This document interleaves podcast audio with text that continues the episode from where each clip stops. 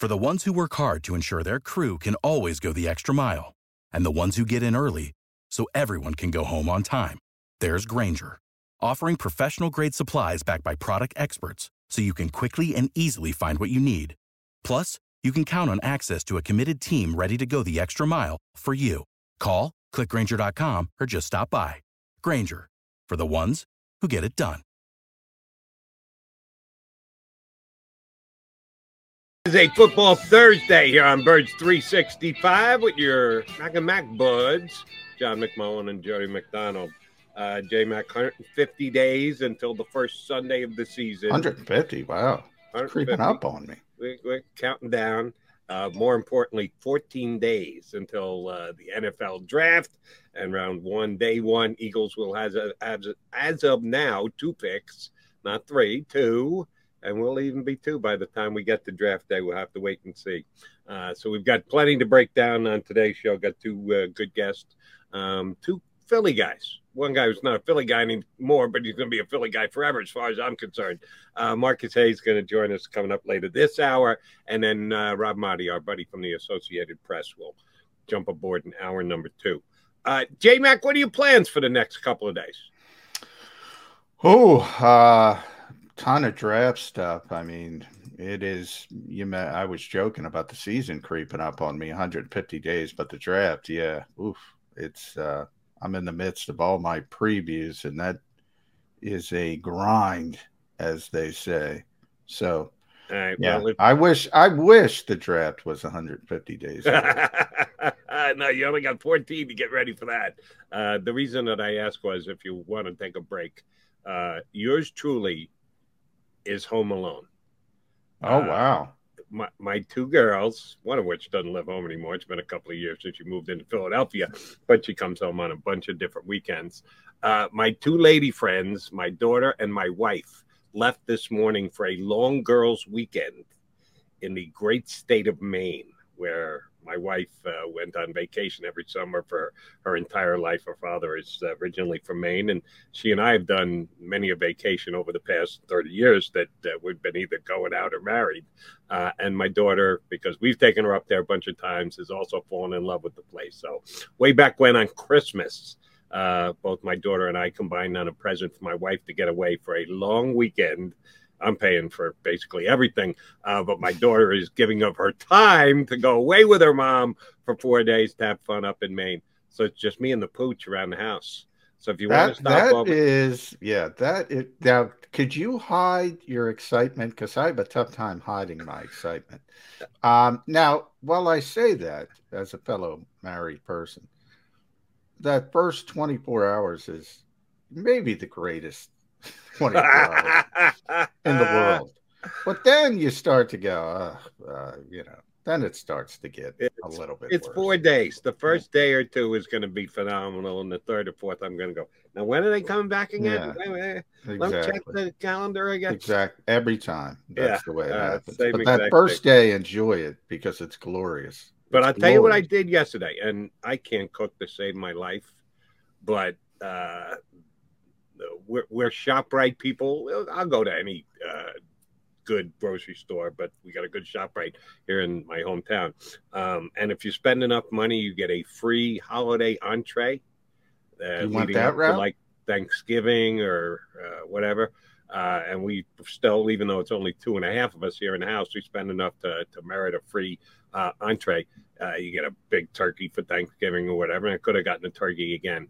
I got a big lasagna and I actually cooked it yesterday. So I'm going to be eating lasagna for the next four days because uh, it's just so easy. You got to cook it originally, then yeah. you put it in the fridge, and it's yeah. just as good day two, day three, day four. So I'm already set. My wife bought me like three or four days worth of meals. See what I do, Jody, and it, it's you know, I live in Stratford, so you live in Marlton. Now I go, it, it's a way I go to the Wegmans in Cherry Hill, and then I just get pre pre-done meals and then you're set for for a couple days. Now that the pre and by the way xander get shoprite and wegmans on the phone. We're yeah, giving them free plugs. them a get, big prep. Yeah, give them uh you know try to get them as sponsors. But that's the way i go. I get the pre-done meals. That's phenomenal I promise we'll get the football in a second here, first fans. Uh, but I'll tell you my quick Wegmans story. I'd never heard of Wegmans. I went to college in upstate New York, went and visited my roommate. He lived uh, over closer to Buffalo than he did Albany, uh, and went to uh, just spend a weekend with him during the summer, one of the years uh, we were in college together. And uh, I, what are we going to do there? We're going to go hang out at Wegmans. Oh, yeah. He can hang out all day at Wegmans. I said, What's Wegmans? And he explained to me what I said. We're going to hang out at a grocery store. He said, No, no, Jody, you understand. Wegmans is more than a grocery store.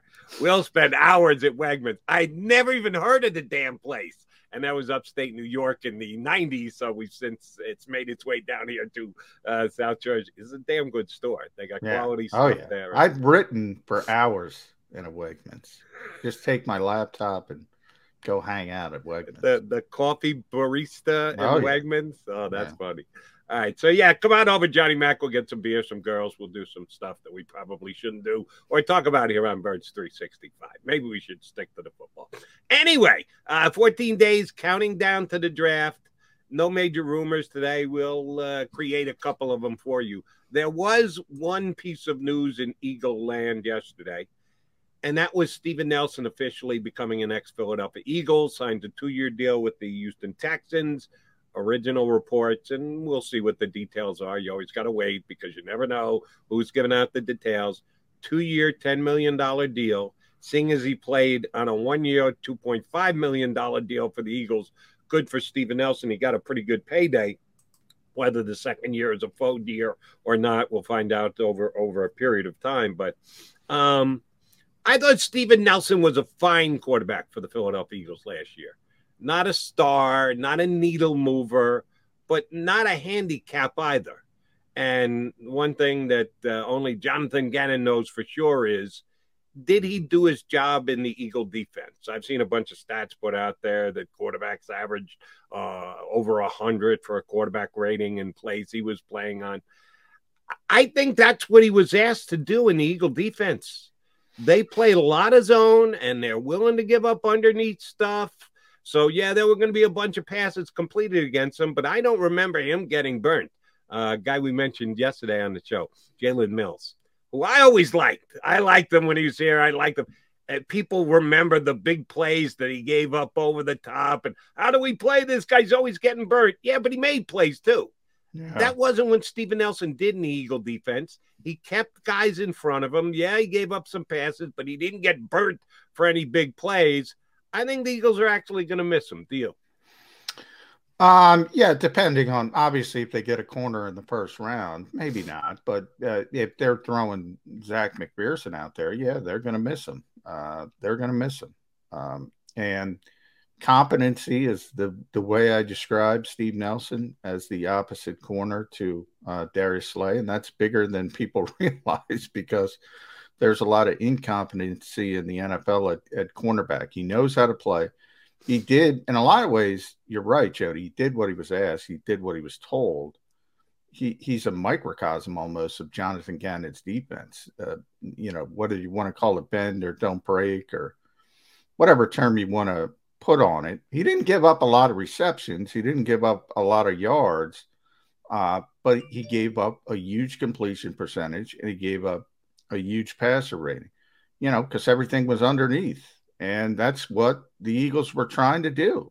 And they were trying to make people go on 16, 17 play drives, uh, those long drives where the mentality is, well, eventually you're going to make a mistake, holding penalty, you know, bad pass, uh, drop football. Uh, and too often they gave up those long drives, but that's another story. Um, yeah, I thought he was a fine player, but he's one of those guys who, you know, the NFL's weird. They have their their mindset, and and and they want guys who can run at corner, and he doesn't. He's not that blazing four four guy, and he doesn't have the tremendous length. You know, like the Eagles want. The Eagles love Tay Gowan because he's so long and he's so fast, and you know, all right, he's a six round pick. Go throw him out there, see what happens. Um, there's more to playing cornerback than just being really, really long and really, really fast. And look, you and I have talked about this a lot, and the fact that we both agree, I think there's no such thing as a lockdown corner. uh, anymore in the NFL. The closest you're going to get is Darius Slay. He's top five corner in this right. league. Eagles already got one. If that's your definition, a block down corner to top five corner, they got one. Um, so you can't have a, I guess you can mathematically, but it's very unlikely you're going to have two top five corners uh, at the same time. So uh, what you're looking for on the other side is is is what Steven Nelson offered you, and I thought, and, and Steve Nelson, I should, you know, he likes to be called Steve, and everybody calls him Steven. So I want to show him his proper respect as he gets out of town. So I'm happy for him. He did a good job. He came in two days before camp. Um, and, you know, he was a big upgrade because remember, that was the plan. You know, they didn't have anything else. So they were going to throw a fourth round rookie out there. And you, you got to see Zach McPhearson a little bit uh, when Darius Slay had some concussion issues, a couple games he he went out early, and obviously they rested everybody week 17, week 18, I guess, um, against Dallas. Um, small sample size, but it wasn't great. And you know, I always use those that term that Jim Schwartz gave me because I love it, startup costs. Now, maybe if he was forced into action week one, he would have got better and he would have got better um, and he would have been okay by the end of the season, but you would have had some significant, significant growing pains. And I think the Eagles are going to draft a cornerback in those top 51 picks. Yeah, you know, depending on how the board falls, maybe it's not 15, maybe it's not even 18, but 51. One of those three picks is going to be a cornerback because no matter what Nick Sirianni says at the league meetings, they can't be comfortable mm-hmm. with Zach McPhearson and Tay Gowan and Kary Vincent Jr. Probably got work to do at that position. You and I agree there. And uh, I, I wish I could give credit. Maybe you can tell me because uh, you're a writer and I'm not. Uh, I wish I knew. I would like to attribute this quote to someone particular because damn if I don't use it, if damn if I don't overuse it, and it's been one that's been floating out there for 20, 25 years, whatever it is, that uh, maybe your most important ability is availability.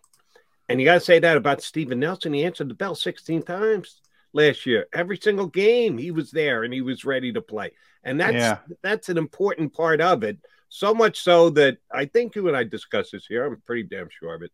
Uh, we knew when the offseason rolled around that of the five starting positions, and I say five because uh, you've got uh, slot corner, and the Eagles are uh, well maintained at slot corner, as, as a matter of fact. But if you take it down to the other four, the Eagles had three guys who were th- free agents at their two safety positions and their second cornerback position behind Darius Slay.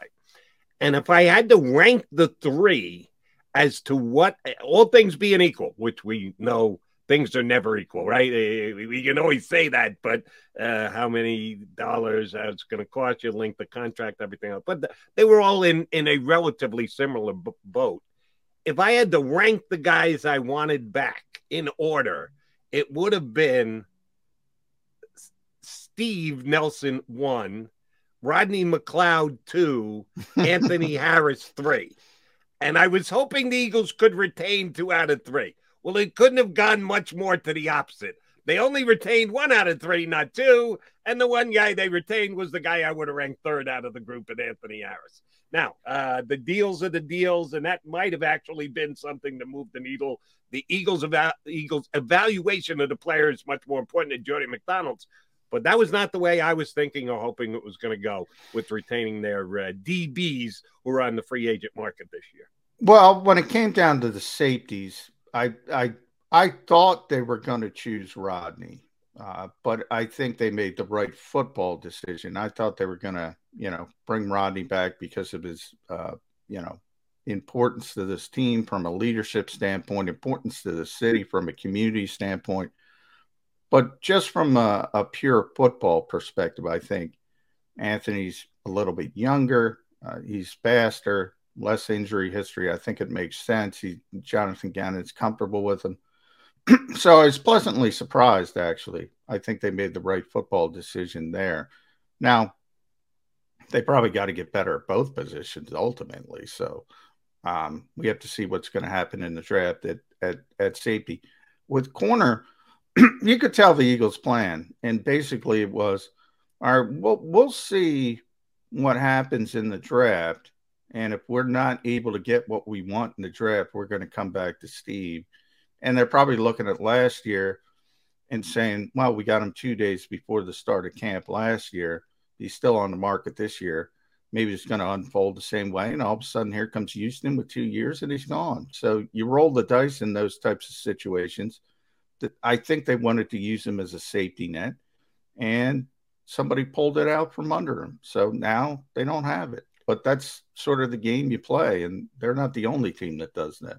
Right. And just my supposition, uh, you've got Eagle sources, I don't.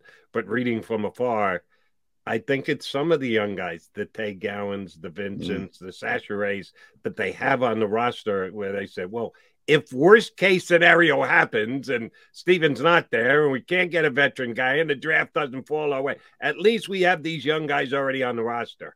Okay.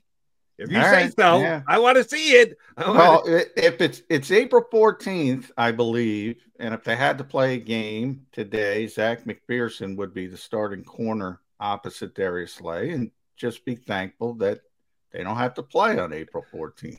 150 days until we get to that first Sunday of the upcoming season, as a matter of fact. He, John McMullen, I'm Jody McDonald. I see our first guest of the day is getting ready to rock and roll with us. Always fun when we get to catch up with Marcus Hayes of Daily News and WIP. He joins us next here on Birds 365.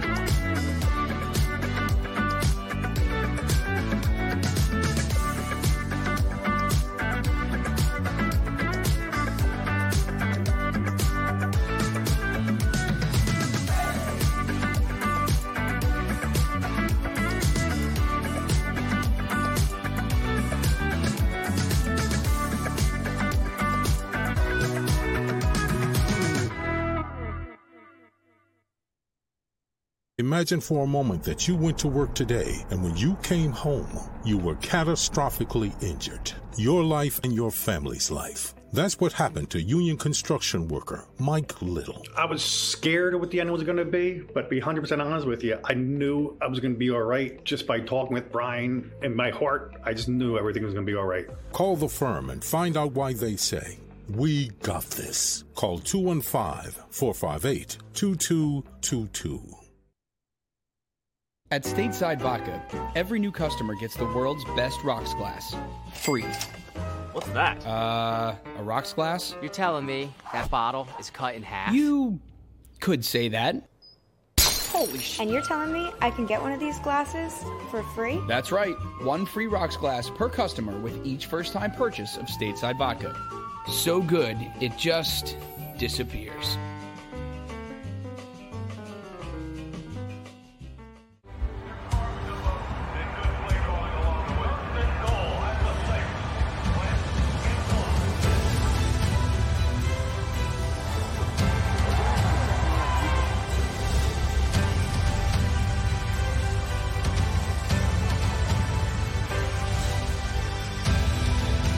Field of life, First Trust Bank is there for you. Champions on three. One, two, three. Because Philadelphia dreams deserve a Philadelphia bank. Go for the midnight dares. Go for the memories. Go for the view that goes on forever. Go for the bubbles in your bathtub and in your drink. Go to bed whenever you want. Or don't. Go for him. Go for her. Go for the win. Go to Ocean Casino Resort. Book your trip at theoceanac.com.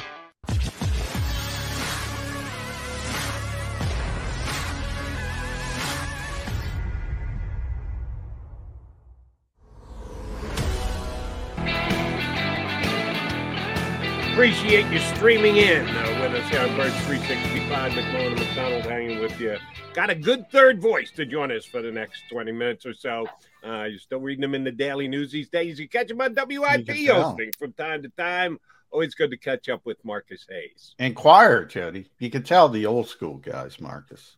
Inquirer. well, I Philadelphia still, Inquirer. I, s- I still appear in both. They're, they're both still kicking. That's See, true. You corrected Oh. me for no reason. I'm Mick I'm sorry. Is that only- real? See, you're only- I'm I'm I'm old school guy. You're only half wrong, Jody.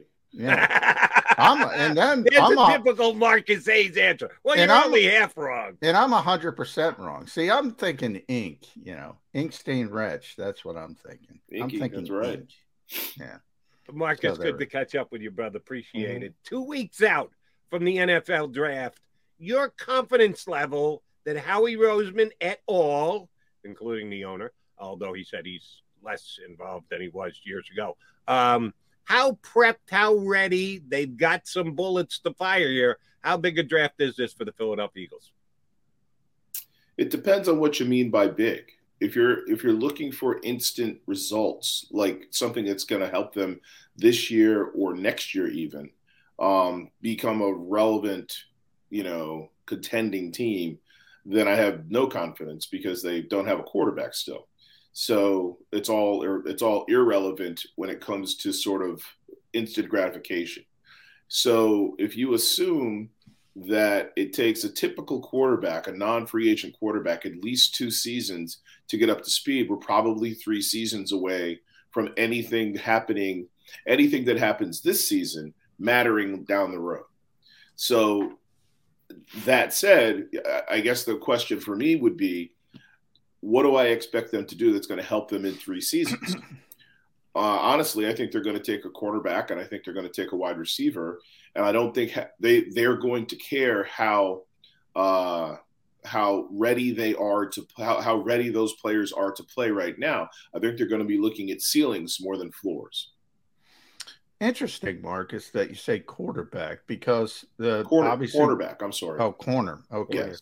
That's what I was saying. Because I want to talk about the trade early April, obviously, how he kicks the can sort of down the road another year by moving one of his first round picks into 2023. Um, you know, Baker Mayfield came out. Uh, I don't know if you saw this morning and was a little bit angry about how Cleveland has treated him. I think we all look at Jalen Hurts and those of us who've gotten to know him at least a little bit in this pandemic world say, well, this kid can handle it. This kid, you know, he's not Carson Wentz. He's mentally tough. He's going to keep competing no matter how many whispers.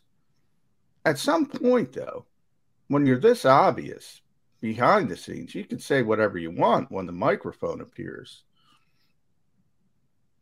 Is it, can we, can we just assume, can we just assume it's always going to be that way and it's not going to affect Jalen Hurts at all? You know what the interesting thing about how they handled Jalen Hurts um, when they drafted him was they were very very quick to assure reassure Carson Wentz that he was the guy and that Jalen Hurts was his four year backup because Mhm. second round picks get four year contracts. So I believe they think that they don't owe owe Jalen Hurts anything except a paycheck for four years because that's what they told him he was when he came to Philadelphia. And that doesn't, if he plays well enough for them to win some games, that to me frees them of any responsibility of replacing him, even if he wins. Because unless he's the reason they're winning, and I don't think he ever will be, but unless he's the reason they're, they're winning, they've told him, we drafted you in the second round and paid you, you know, I think a to- it's going to be like a total of five or seven million dollars because you're a backup quarterback. And until you prove us, us wrong, we owe you nothing. So I think that's the way Jalen uh, Jalen Hurts approaches his day. And when he says he doesn't always tell us the truth, he doesn't sometimes ever tell us the truth. but he does tell us the truth when he says every day I come to work, I'm competing for my job because he knows that he knows there are throws he can make. He knows there are limitations to his game. He knows he gets hurt. You know, he, he's been hurt, injured at the end of the last two seasons. So I don't think he resents them as I don't think he resents or will resent them until he proves to himself and the rest of us that he's a, a valid, viable starting NFL quarterback. Marcus, speaking of telling the truth and or believing what you're hearing, uh, let me put the Eagles in the on the microscope. Um, from the time the season ended, they came out and said Jalen's our guy, and to this point, they've done nothing to make us believe that that's anything but the truth that they are going to give him the job. They haven't 100% wrapped themselves around him. He's our guy. And we're planning on him being the quarterback in 2030. Mm-hmm. But they said he's the quarterback for 2022, which I think we have to, by their actions, take at face value. But they've also said, and we need to put better weapons around him. Evidence, Zach Pascal, that's it. That's what they've done so far to put better weapons around uh, the quarterback of the Philadelphia Eagles. Is it happenstance? Uh, they uh, were almost uh, Calvin Ridley acquisition away before he got caught for making illegal gambling moves. Um, but the bottom line is the bottom line, and we're two weeks away from the draft, and they've done diddly squat to make Jalen uh, Hurts' life easier. Are the Eagles open for criticism because of that? Um, not until after the draft. Uh, okay. One of the things that I, one of the things that the Eagles have always done well since Jer- Jeffrey Lurie um, bought them and hired Joe Banner to run them is they've anticipated the market and they've understood what value really is. So entering this off season, they understood very, very quickly how crazy the quarterback market was going to get. Not only was it going to take a king's ransom to to move Deshaun Watson and to move Russell Wilson, you were then going to have to pay them another king's ransom. And I think that their their calculus for quarterbacks has changed a little bit. It used to be the be all and end all, and now I think they think that they can maybe get something a little bit more uh, get a little bit more value out of drafting quarterbacks than trading for them and signing them. And that's the, that's the big thing. The price tag on you know Deshaun Watson. Not only did you give up a king's ransom to get him, you then pay you then hamstrung your team for the next what six years, five years, effectively uh, salary cap wise. So I said all that to say, I do not think they had any idea that the wide receiver market was going to be what, to what it turned out to be, and they had every intention of getting him a veteran wide receiver. Uh, not a Zach Pascal, a, a, real veteran wide receiver, a number two, number one type guy. Um, uh, I don't think they would have said that otherwise. They've been pretty honest. You know, they they told us last year was a rebuilding year. They've told us this coming year is a rebuilding year. I don't know if they meant that to be, but that's the way it's turned out. So maybe they should be held accountable for saying what they said and misevaluating the market. But I believe their every intention was to to go out and get somebody who was going to help Jalen Hurts produce. Number one, number two, I think it might also change the calculus and the strategy of whom to draft in the first round. I mean, there's almost no scenario in my mind where they don't take a, a wide receiver with that was the 15th and 18th pick now. You know, yeah, and 15 and 18, and yeah, then 51. So you're going to get well, I think at 51, that you know the, the guys who are going to help you are gone. Uh, the guys who are going to help you immediately are gone. but right. I will say this: I, I don't know how closely you guys follow the combine. I imagine you followed every second of it, and you know it's all its sights, sounds, and smells because I know you both, and you're big football nerds. but um, this was a spectacular wide receiver combine. You know, I, I think they went to the combine and came away with like, oh my gosh, you know, we, we've got some real, real options here. We can even trade a pick away and get somebody who can help us. Well, I, I agree. That's the way college football has gone, Marcus. And it, has been that way for about three years now. It's just wide receivers, wide receivers, wide receivers all over the place, which is why it's so strange the Eagles can't find a wide receiver. Now, I put aside DeVonta Smith because he's different. And they actually, that's a very good player. He's going to be a very good player if he stays healthy for long term. So, but past that, the fact that this team we're talking about wide receiver in the first round for a third consecutive year. And you think about some of the the shift when Doug was was fired and they brought in Nick and and one of the big themes Marcus was player development. The old staff wasn't great with player development. This time they brought in a bunch of teachers. Not only are these guys teachers, Nick Sirianni played receiver. He he knows the position, he coached the position. Shane Steichen has a history. They have Aaron Moorehead. They have all these guys to help players get better, player development. And I got to tell you, I think Jalen Reagor got worse. I think maybe JJ Arcega Whiteside was better as a blocker, but what did he catch last year, Jody? One? What what what was it? I mean, he's out there to catch the football. Um, I didn't see improvement there. I think the staff as a whole did a good job, but at what point do we look at this team and say, you got to develop some of these young players? You can't just keep going wide receiver, wide receiver, wide receiver. Otherwise, you turn into the Detroit Lions. Maybe eventually you, you, you find Calvin Johnson, but you, you wasted so many other slots over the years, it affects your ability to build a team. Well, I thought the biggest joke of the offseason, as it as you refer to the Eagles, is how they tried to tell us Quez Watkins was a good receiver oh, and developing uh, right on right on. I mean, I think Quez Watkins is a a valuable weapon. Yeah, he can run. He, and he's but he's an and but you have to have a quarterback who can hit him. You know, you have to have a quarterback who looks for him and can find him. And I don't mean to beat up on Jalen Hurts, but we're talking about wide receivers, and you you you only know as much about your receivers as your quarterback can tell you. That said, I don't think Quez Watkins was nearly as good as Howie Roseman and Nick Sirianni kept telling us he was after we watched him. You know, so to your point, I think they used whatever minimal gains or modest gains, I shouldn't say minimal, that they made with Quez Watkins as proof that they're on the right track with these receivers. Look at us with all this wide receiver commitment and, draft capital and assets and coaching.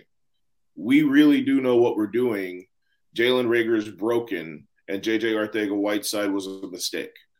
Uh, so, yeah, I I don't know. There's a whole lot there to coach, and the, the greatest damning, the most damning issue when it comes to wide receivers is DeVonta Smith wasn't very good for the middle of the season. You know, there was he went through a, a pretty serious slump, and it's kind of like when a pitcher tips his pitches or a batter shows a hole in his swing. You have to adjust, right? You have to figure out what's wrong and adjust. And they were very, very slow to adjust. And you know what their biggest adjustment was? Running the football. And they did make that work for him, uh, Marcus. Uh, John, by the way, you severely underestimate JJ Arcega Whiteside. Had twice as many catches as you suggested. that would be two for that's 36 bad. yards. Yeah, hey, that's I'm, 18 yards a catch. Yeah. That's pretty good. You, you you're getting 18 yards per catch. You're one of the best in the league. Got it more than two though. Uh, well, the analytics guys will tell you you should throw him the ball more than more than exactly right. Thank you, Marcus.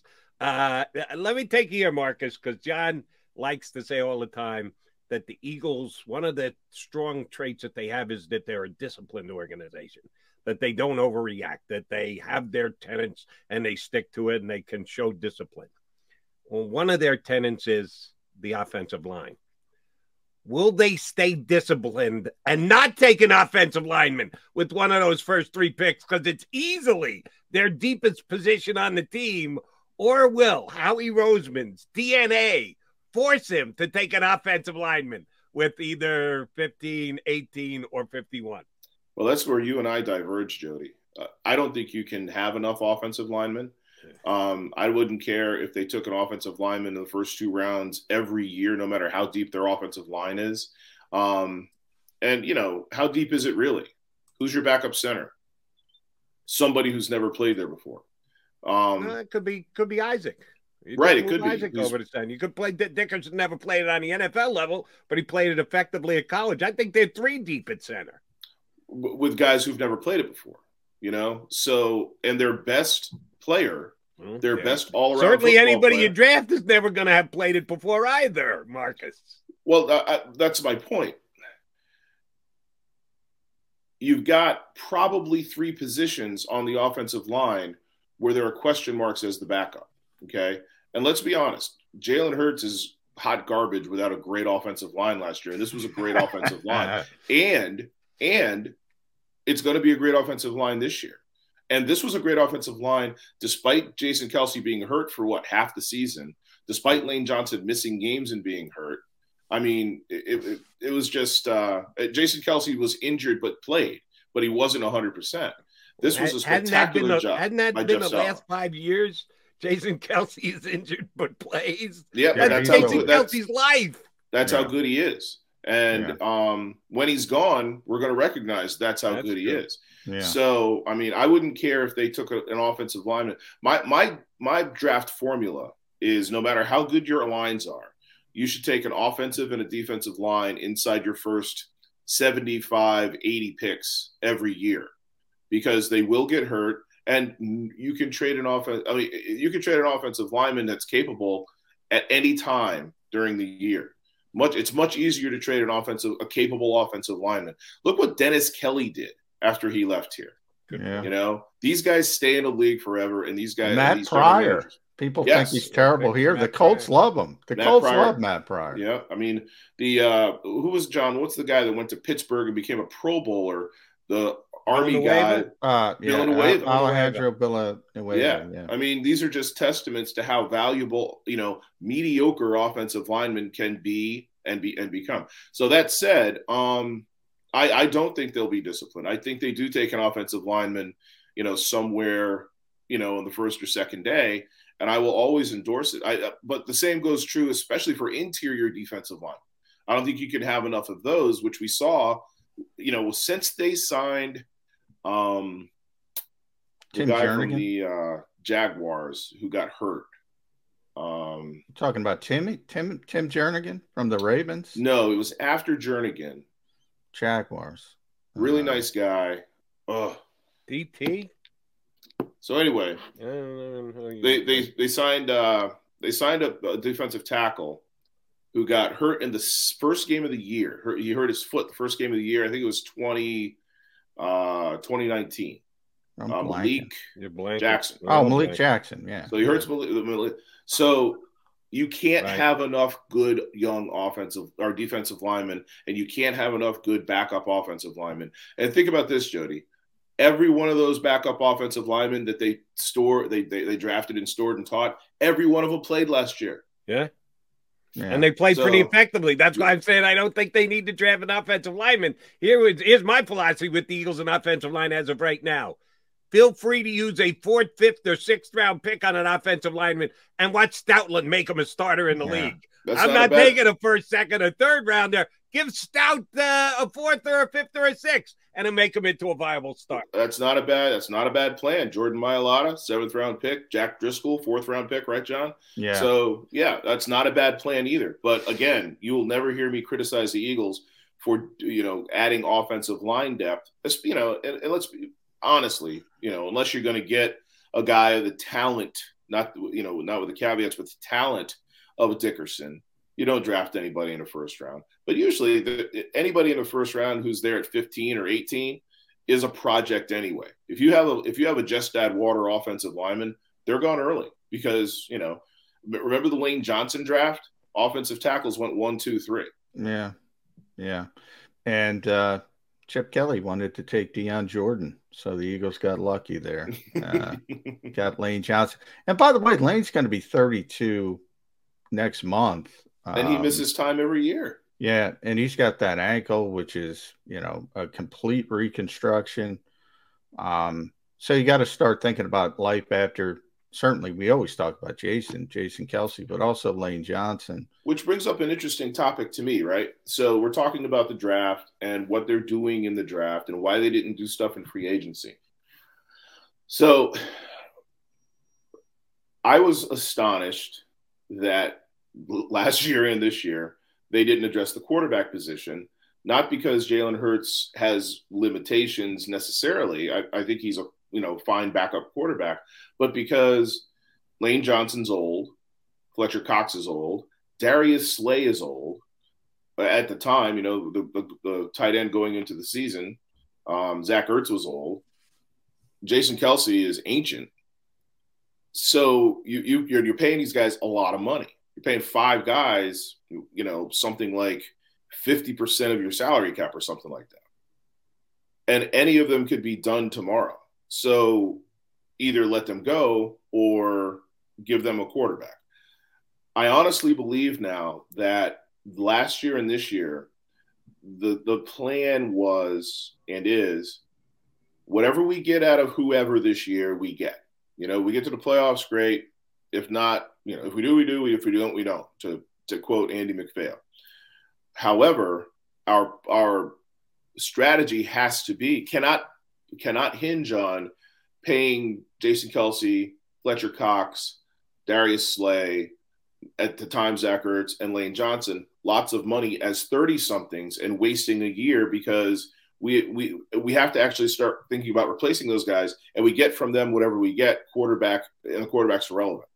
That to me was astonishing last year. It's more astonishing this year now that you know you've got you know a star in DeVonta Smith, and uh, I think the probably the best offensive player is Dallas Goedert, their tight end, who you know got paid and will be here for a long time. So it's been interesting to me to watch their strategies unfold, and that's the reason you know if you thought you had to win immediately, you would go with players in this draft who would help you win immediately. For for example, there's a, a linebacker, uh, Nakobe Penn, uh, Nakobe Nakobe Dean. Dean. Right. Dean. So if you had to win now, okay, you would add a Nakobe Dean. If you don't, you would find one. You'd draft one in the second or third round and develop them. And I think that's kind of where they are. So that whole liturgy, that whole that whole soliloquy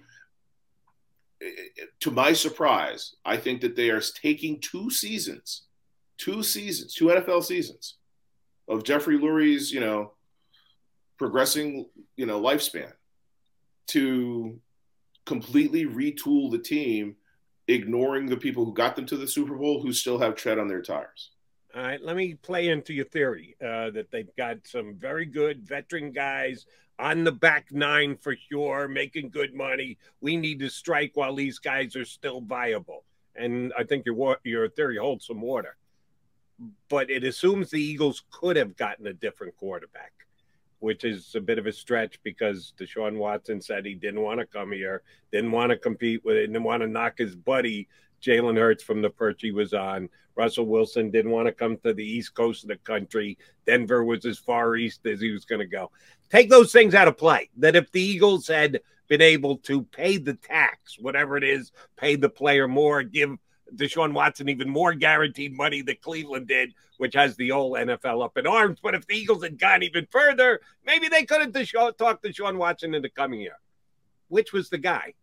Who was the guy they should have gone to unbelievable links end to get as their quarterback over the last couple of years? You mean you mean with Deshaun Watson and Russell Wilson in play? Anybody who changed teams. Russell Wilson. Yes. It's I mean it's a no-brainer. I mean Russell Wilson I think I wrote a column about this a few months ago when he was, you know, when, the, when people were trying to get him. Russell Wilson has been was unbelievably good last year. I think he was the fourth highest rated passer last year with a broken thumb. And the year before that, he had 40 touchdowns he's uh, he's the only games he's missed are the ones he missed while his thumb healed enough so he could he could come back. And he's a running quarterback. He's a mobile quarterback who gains yards, but he never gets hit. He's the smartest quarterback I've seen, and with the whole the entire package since Steve Young. That's the guy he reminds me of constantly. And if you look at Steve Young's track record, and this was back when you could hit quarterbacks, Steve Young got went to the Pro Bowl four times after he turned 33. So for me, it was always it was Russell Wilson or bust. Deshaun Watson, this you know, it, uh, exclusive of his issues of his lingering sexual assault accusations and lawsuits, he probably isn't within two years of being as effective as Russell Wilson. So if I'm ready to win now, Russell Wilson's the guy I want because he's won. You know, he's been hindered by a guy that I always thought was kind of a fraud as a coach, a head coach. And when you you know when the Legion of Boom evaporated, when it disintegrated, so did Pete Carroll's genius. So I mean, I thought I've always thought Russell Wilson. We were we're, we're very lucky to be watching Aaron Rodgers. We're also very very lucky to be watching Russell Wilson. It's kind of like when Isaiah Thomas and Michael Jordan were in the league at the same time. Yeah, and the Eagles can't stop talking. In a lot of ways, Russell Wilson is their white whale because they can't stop talking about how close they were getting to him. They could have taken him in the second round if they yeah. wanted him that that badly. They could have taken him in the first round, looked like geniuses if they wanted him that badly. So the Eagles tend to do that. They did it. Remember, they did it with Odell Beckham Jr. Chip came and said, "Oh, we had him as the best player in the draft." Now it's DK Metcalf. We had him as a top 15 player, but he was a, a medical red flag. Now he was a medical red flag, but I don't know if they had him as a top 15 player. They love to you know they love to talk a, out. Yeah. You know who else was a medical red flag? Sidney Jones. Yeah. Yeah. Well, he should have been. That, that whenever been. they talk that talk that mess about medical red flag yeah. in reference to DK Metcalf, I'm like, you have twice taken guys yeah, who, when, you, when you drafted Landon. them, they Yeah. were in wheelchairs. Okay. so don't give me, give me stuff about DK Metcalf's, you know, stiff neck. You know, Yeah. oh, it's ridiculous. Medical Yeah. red flag. Um, so, uh, but what you said was interesting to me about, um, before about the wide receiver market, Marcus, because I, I agree with you. I think they miss, they didn't see this coming. I don't think a lot of people saw this coming. Um, and the Eagles are in it. But one of the things, and Jody told you, I call them a disciplined organization. And for the most part, they are. But I mean, that's the cost of doing business at that position. At some point, you have to change and say, in other words, does discipline become a negative trait at some point? I mean, if that's the cost of doing business, you either you either get in the business or you don't. Well, here's the th- and I agree with them so far. You know, I shouldn't say so far. The the the the market's over. The market's done. I agree with them that I believe these wide receiver acquisitions and signings are are horrible values, right on down the line, just bad values. And I believe that you can get not this year, but over the next four years, similar production from first and second round picks. I will say this though, they're they're almost never wrong about the market. Not only that, they're usually ahead of the market. They're Yeah. usually making deals and saving 15, 20% on these deals for themselves. Very, very team friendly deals. This is the first time in my memory that, uh, and let's be honest, they understood what the quarterback market was going to be and nailed it. You know, they stayed away from the, the, the quarterback. They stayed away from, and we're not, we're not even talking about the, to Jody's point, we're not talking about the guy's preferences. There, are, you know, no trade clauses and I'm not going here and I don't like this and I'm interviewing teams who want to trade for me, which is crazy. How does Deshaun Watson pull that off? Um, so No, no trade clause. That's how he But- pulled it off. but but they were they were um they were they were just wrong about the receiver market. They're dead right about the quarterback market. They were wrong about the receiver market, and I can't remember them ever being this wrong about any business matter. Not you know they've made bad draft picks, but any business matter predicting where where the uh, you you know the floor for the market was going to be and where the ceiling was going to be.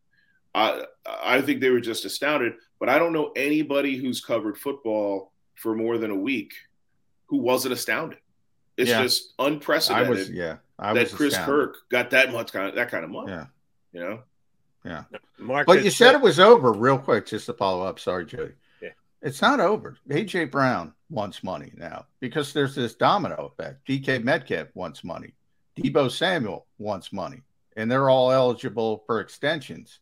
And we saw how quickly it happened in Kansas City. Kansas City thought they were going to re-sign Tyreek Hill. yeah, yeah. Davante Adams went, the contract blows up, and Tyreek's like, uh, wait a minute.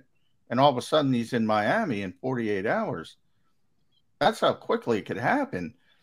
I, I bring up Deebo especially because I love him as a player. I just think he's the most fun player to watch, and I'd love to see him in Philadelphia. It's not going to happen, but it, you know, if he creates enough waves and they they get to that point and say we're going to trade him, that's my point with the Eagles.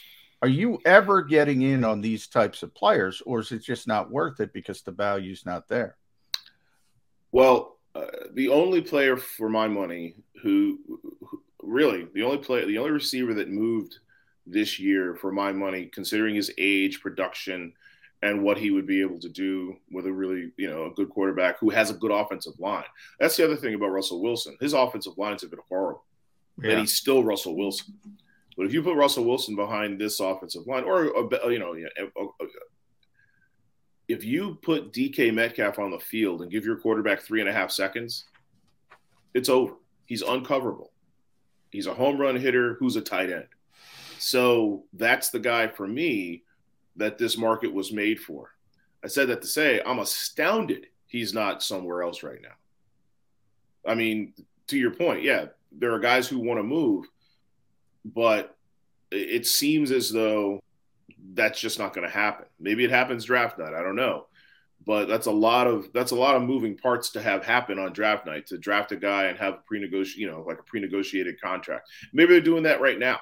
You know, for all we know, they're they're not just figuring out whether you know Kenny Pickett's hands are big enough. They're they're also, you know, they're also doing some backdoor deals.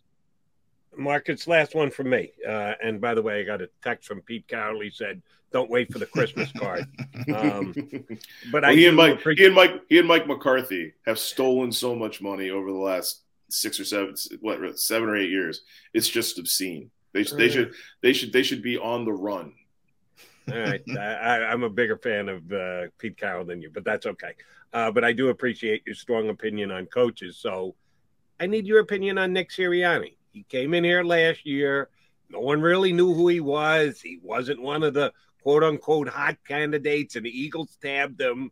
He had the season he had. He got the Eagles into the playoffs in a transitional year. His resume for one year in the books looks pretty good to me. How much command does he have of that room? Are the guys like, hey, Nick's our guy and he's going to be an NFL coach for 10 years? Or is it, hey, good job. Maybe a little luck involved there. We beat a bunch of backup quarterbacks last year, but uh, good on you, Nick. What is his status as the guy driving the Eagle locker room going into his second year coaching in the league? I'm a, I will give you a story that has nothing to do with the, the question you asked, but we'll get back. you'll, get, you'll, circle around to it. I got faith in you, Mark. A cyclical thing. We know. So my my second or third year covering the Phillies, I guess my second year. Um, Larry Bowa was very unpopular in the clubhouse. Popular with the fans, but unpopular with the clubhouse. And I was at a nightclub at spring training with two of my coworkers, and one of the players in the you know one of the Phillies players was there. Well, more than one, but one of them called me over and said, "Hey, listen, you, you're not wrong about Larry, but look, if the if the clubhouse isn't good, we don't have a chance to win, and the way you cover us." Affects how the clubhouse is and the perception. But more importantly, it affects Larry. So it makes kind of Larry kind of worse. You know, he gets upset with you saying these things, which are true, but you if you could de-emphasize it, if you could, you know, understand that it's not going to change, then it might give us, you know, a one percent boost in our chances to win down the road. So that player understood that everybody kind of needed to be rowing in the same direction. That's what happened with Jason Kelce after the flower power speech. The most significant moment of 2021 for, for the Eagles when, was when Jason Kelce broke up. The, I think it might have been in Detroit. Um, when Jason Kelce broke the, broke up the locker room with uh, one, two, three roots. I don't know if you guys saw that. yeah. That endorsed Nick Sirianni. Jason Kelce's the most important person in the locker room now that Malcolm Jenkins is gone. And he endorsed Nick Sirianni in all his earnestness and silliness and, you know, quirkiness. Quirky, yes. So to answer your question, there is no we're not having this conversation if that doesn't happen because the team doesn't go on to be be better and buy into what Sirianni was selling. And to to Sirianni's credit, he was flexible. You know, he abandoned his initial offense and made it a run first offense. And by doing so, again, the most important people on that team are the offensive linemen. In doing so, he delighted the offensive lineman. He delighted Jason Kelce. He delighted Lane Johnson. And you got an even bigger buy in. I was surprised that he was that flexible.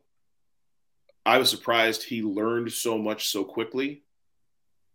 And I think he has a pretty high ceiling as a coach. And I think you're going to see him pull back on the quirkiness and the hyperbole and the snow jobs because uh, players understand uh, they're smart. They they watch press conferences. They understand, you know, what a snow job is. And he stopped doing it. So I think that that aspect of his coaching evolved. I think he understood what his quarterback and what his receivers could and couldn't do. So that evolved. And like I think John will agree, like a lot of coaches getting their first head job and having the final say, you go into it with a, a template or a, a paint by number and you expect everybody to stay within the lines. But that's not the way athletics is. You have to divine the, the capabilities of your players and your coaches and be able to change the template sometimes series to series but certainly overarchingly. So to answer your question i think he's got a pretty high ceiling and i think he's got staying power and he did enough last year. So if he gets fired this year he'll get another head coaching job. Oh yeah. He's not getting he did it he did a heck of a job. I would argue he was the best rookie head coach and i think marcus is right. Um, Low he shows. It was a low bar, but he shows it was a low bar, but he shows a high ceiling. I think you're right as as a head coach. Still has a way to go. Um, and I'll wrap it up here with you, Marcus, because he called us inquirer.com. Read him there at Inkstain Wretch, R E T, not W R, uh, on Twitter. Um, it, we are football nerds. We'll take that hit but I do want to get your thoughts on three things. I know you wrote about one of them Clayton Kershaw, number one, Alec Bohm, and Matisse Thybulle. Now, are you talking about taking Kershaw out? Yes. Yeah, perfect game. There's been 23 perfect games in the history of Major League Baseball. Jody, I think that's correct. Correct me if I'm wrong. Sounds about right. Um, 82 pitches, I think he was at out. Does Well, that hurt the game of baseball? I well, if if we had a normal spring training, yes, but no. I mean, I'm astonished he threw 82 pitches.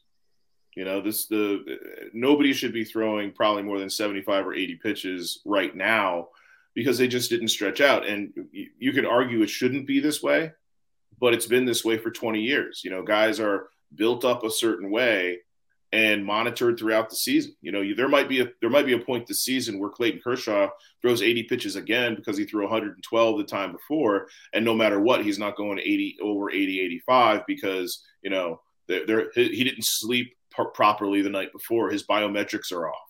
That's just the world we live in. So you know, and I'm not a huge proponent of coddling pitchers. You know, the Stephen Strasburg getting shut down during the middle of a playoff run by the Washington Nationals. I thought that was absurd. But when that was allowed to happen, you know, it was over. So yeah, optimally, you let Kershaw stay in and try to finish that game, but especially with a shortened spring training. And what we're finding right now with these uh, with these pitchers and their pitch counts is who did their work in the offseason. Because the Phillies have at least two guys who could probably go 90 pitches in their debuts. But they also have a bunch of guys who probably shouldn't go 50 and probably 75 in their second game because they weren't ready. And that to me, I understand they were, they were locked out or whatever, but some guys were ready. And uh, so uh, that's how I feel about Kershaw. As far as Alec Bohm goes, I, I don't, I don't buy him. I, I, don't think he's sorry he said what he said. I think he's sorry he got caught saying, "I hate this bleeping place. I bleeping hate this place." Um, I think he's sorry that you know the technology exists to to out him I think he does bleeping hate this place. That's the vibe I got from him all spring training when I was down there.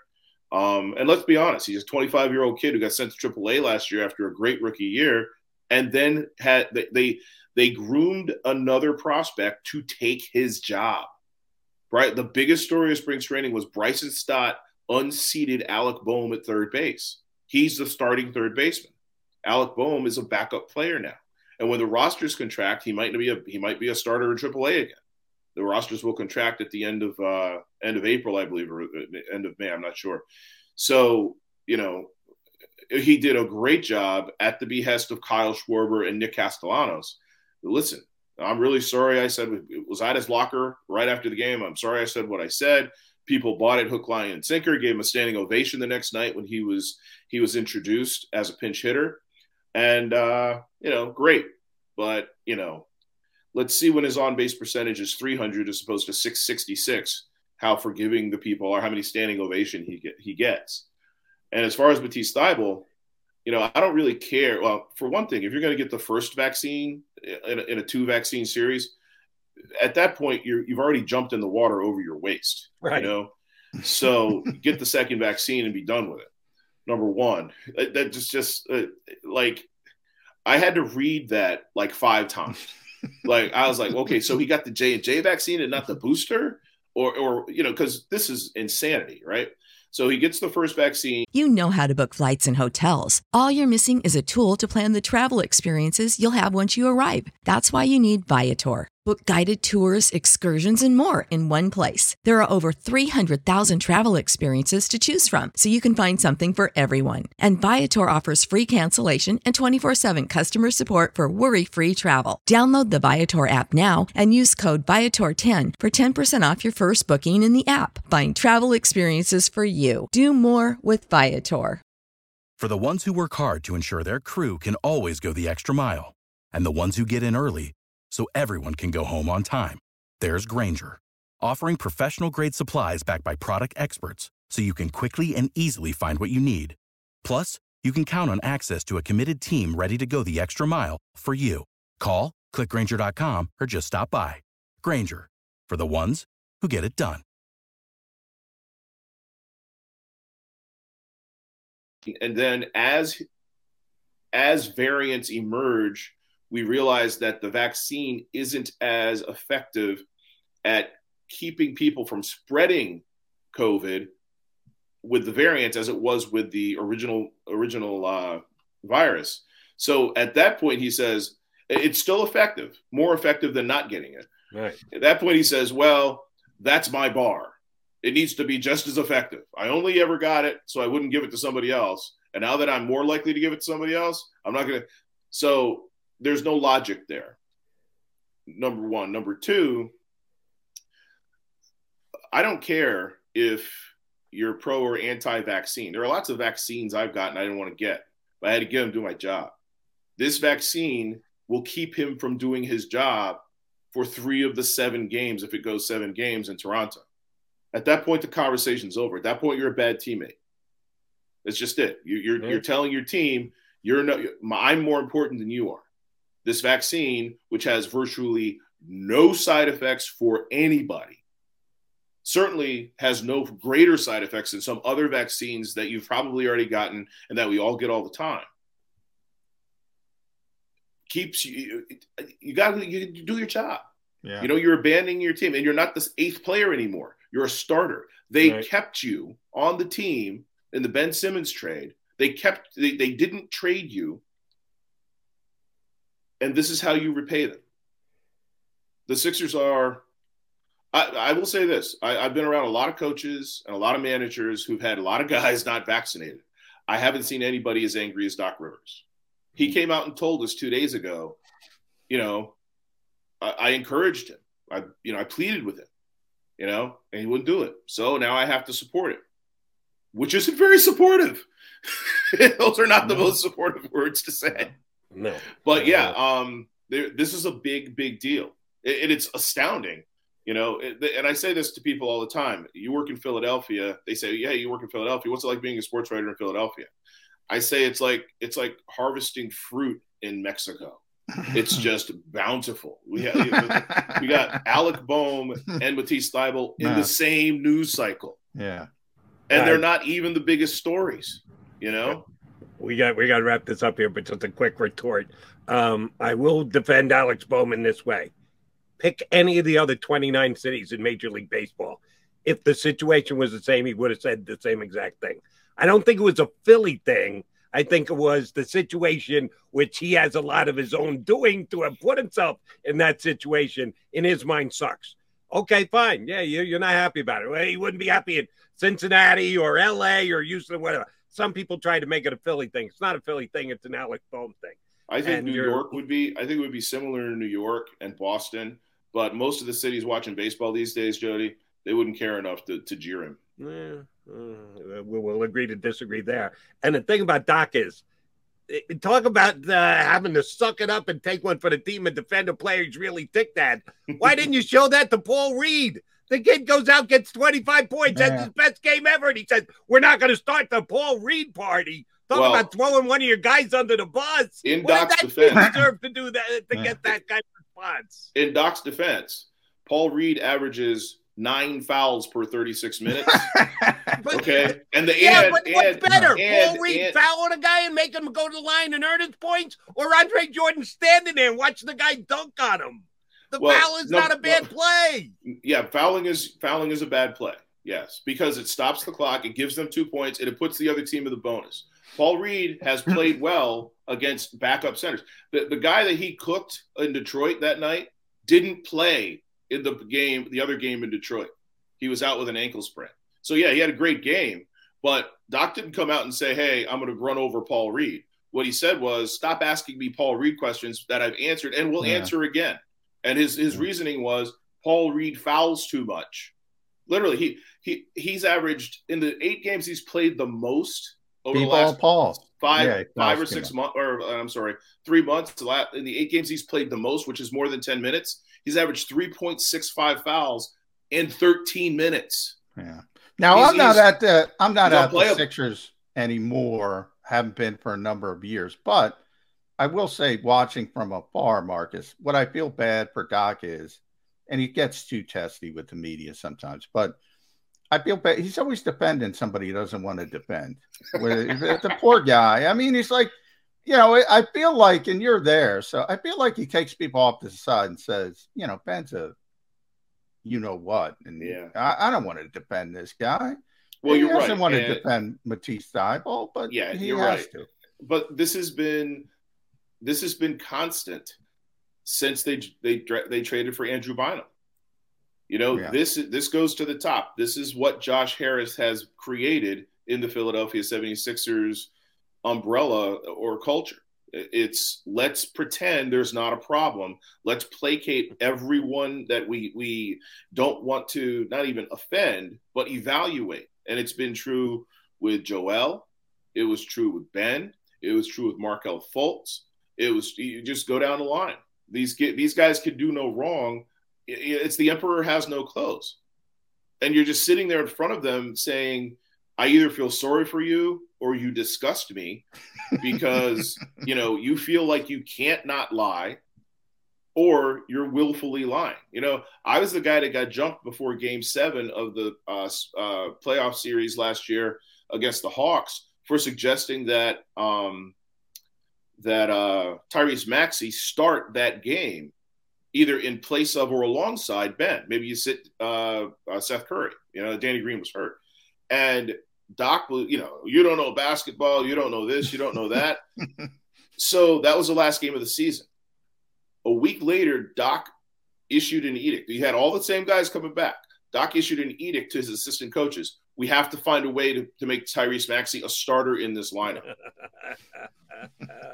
well, if Marcus, if you got that Yeah. ball rolling, we'll say thank you very much. yeah, And Tyrese that- has been pretty good. Huh? and we'll also say thank you very much for hopping on with us today. Always a pleasure, bud. Appreciate you mixing it up with us. Thank you for having me. Thanks, Mike. And not afraid to give you his opinion. No, I love. I love Marcus gives his opinion. That's great. So we went long, but I had to get I had because I knew. Well, he wrote a great column on Matisse, uh, so I knew he had a he had a great take on that. But I I wanted to get his Kershaw because Kershaw bothers me. That bothers me, Jody. You know, I, I got in a wormhole. You're a baseball guy. I know we got to get the break because we got Rob coming up. Nolan Ryan once threw 235 pitches in a 13 inning game, pitched three days later on three days rest, won the game. And oh, by the way, I don't know, he pitched two decades, I more than two decades, Jody. Uh, I could spend uh, the next 35 minutes telling you Nolan Ryan stories from back in the day. Unfortunately, John, we're not back in yeah, the day. we're not anymore. going back. 230. I thought it was a misprint. I, I, because I'm like, what? No, it was real. 235 pitches, Yeah. struck out 19 batters. Those days are long gone and they're not coming back. Yeah. But we are coming back. We got to take a quickie timeout, come back. You got Mac and Mac on Birds 365.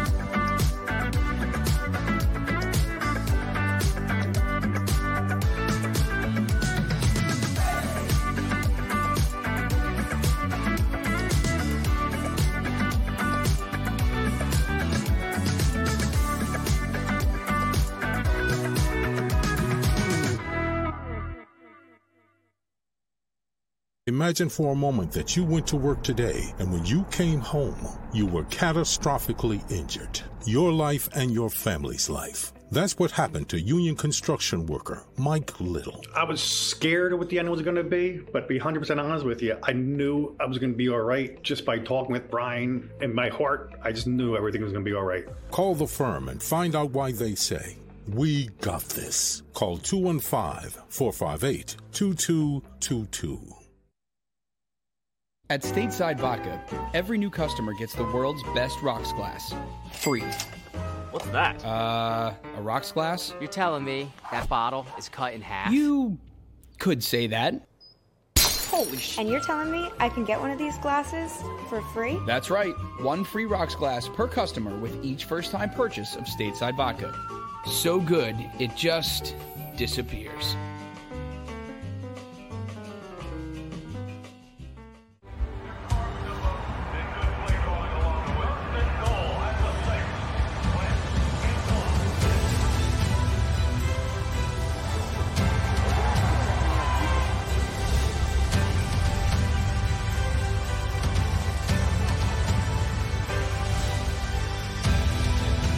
Field of life, First Trust Bank is there for you three.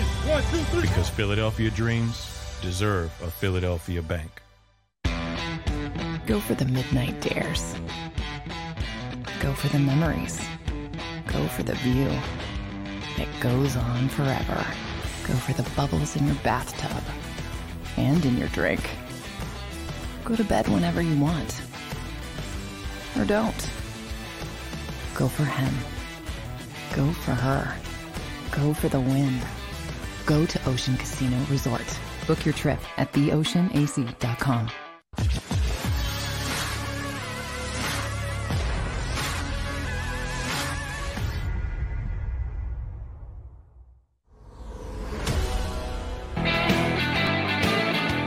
Appreciate you streaming in here on Birds 365 on the Jacob Media YouTube channel, where Johnny Mack, we asked them to Like, share, and subscribe. we could use your help. We appreciate your fandom. We appreciate you being uh, an individual who joins us uh, from time to time. Join us more often. And when you're here, do the right thing by your boys. Even though some people will probably say, not after Marcus says, I'm sorry, I like Marcus. I love Marcus. I Marcus disagree Gibson, with him a lot, but it's fun to disagree Yes. with him and get into it. And Yeah. we did that with Marcus, which is why we have Marcus on. Always. I like uh, opinionated people who aren't afraid to give their opinion because too many people are afraid these days. But yeah, so I got into some non Eagle stuff, but it's fun every once in a while. You got to Yeah. throw that in there. But Chris for Olave visiting today. There's your Eagle stuff. Chris Olave. Ooh, that's a good name to to know that they're bringing in. Uh, but I I want to get a, a football point in, potentially Eagle related because it was something we talked about with Marcus. Um, no, you and I have talked about this before, and others have. This is not breaking news, but people have postulated the churn of quarterback in the National Football League, that the price of playing poker at the quarterback position, and it's not just the the hard number of 50 million plus, it's even more important the percentage of the salary cap you're going to dedicate to the quarterback position just continues to go up and up and up and up and up. And some have said maybe the better way to do it is you draft a quarterback for the uh, for five years, and then when the fifth year comes, you say, "Okay, see you later, bye," and you just draft another quarterback. And you go back down I've that been in again. that camp. I think that might be the way to go, but I forget who brought it up. I think it was Ben Solak. So if it wasn't, I apologize. But you know, he he did bring up a good point that, and I kind of said this with Marcus a little bit earlier. We just assume Jalen Hurts is good with it because he's proven to be good with it at this point. And I'm at the point where I'm going to start to say, well, that doesn't mean he's always going to be good with it.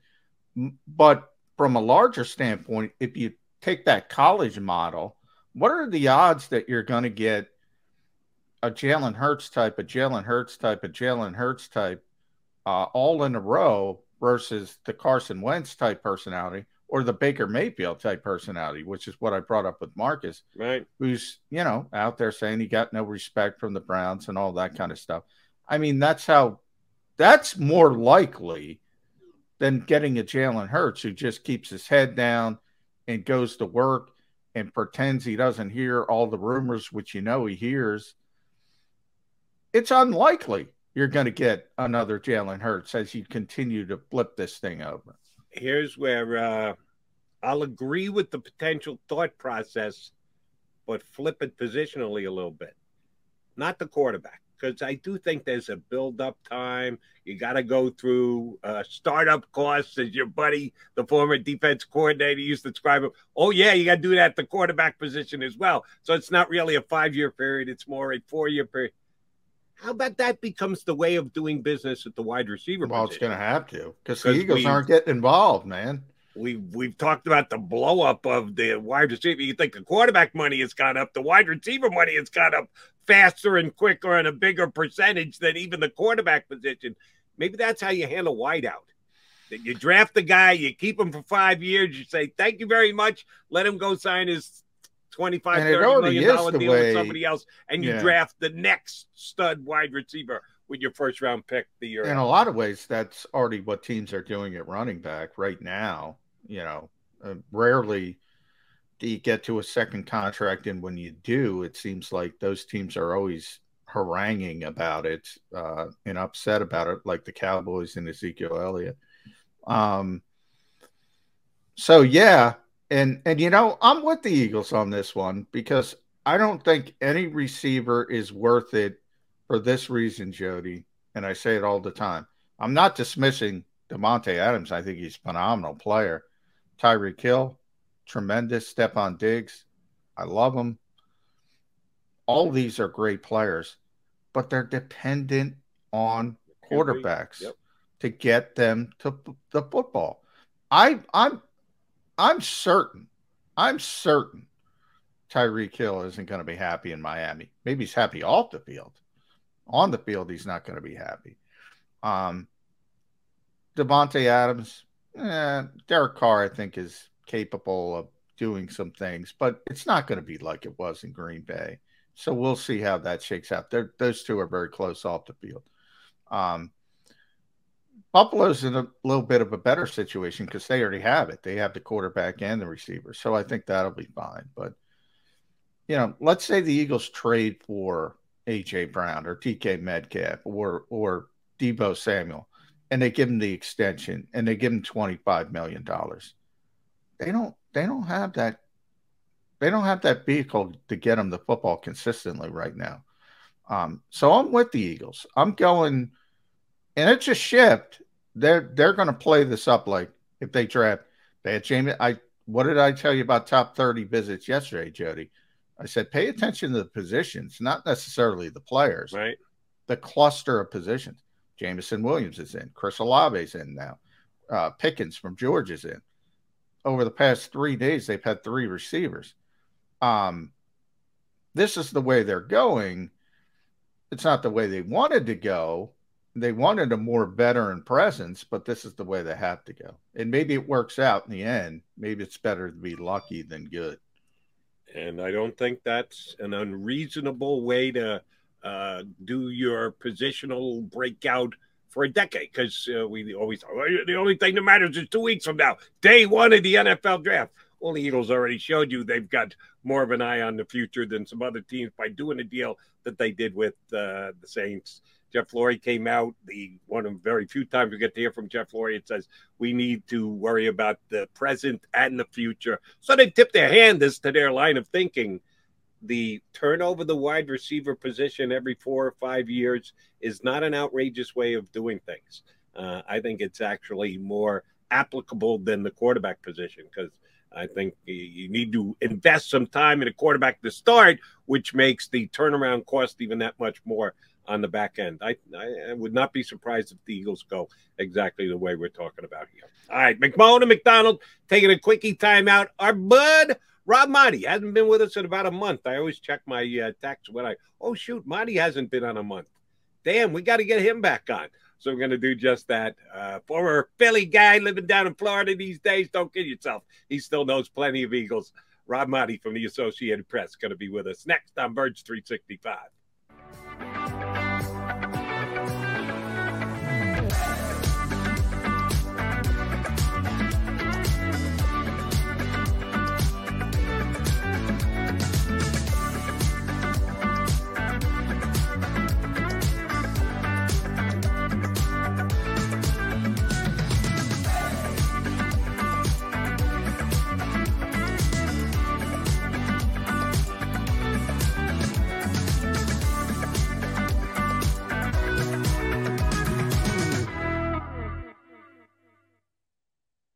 Imagine for a moment that you went to work today and when you came home, you were catastrophically injured. Your life and your family's life. That's what happened to union construction worker Mike Little. I was scared of what the end was going to be, but to be 100% honest with you, I knew I was going to be all right just by talking with Brian. In my heart, I just knew everything was going to be all right. Call the firm and find out why they say, We got this. Call 215 458 2222. At Stateside Vodka, every new customer gets the world's best rocks glass. Free. What's that? Uh, a rocks glass? You're telling me that bottle is cut in half? You could say that. Holy shit. And you're telling me I can get one of these glasses for free? That's right. One free rocks glass per customer with each first time purchase of Stateside Vodka. So good, it just disappears.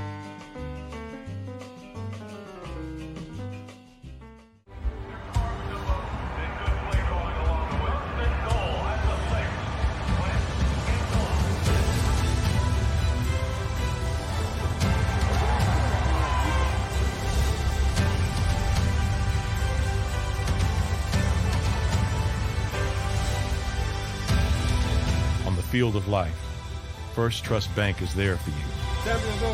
One, two, three. Because Philadelphia dreams deserve a Philadelphia bank.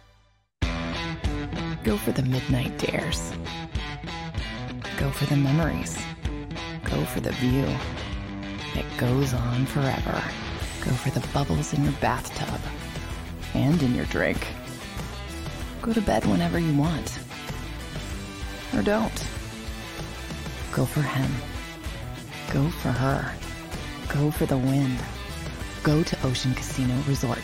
Book your trip at theoceanac.com.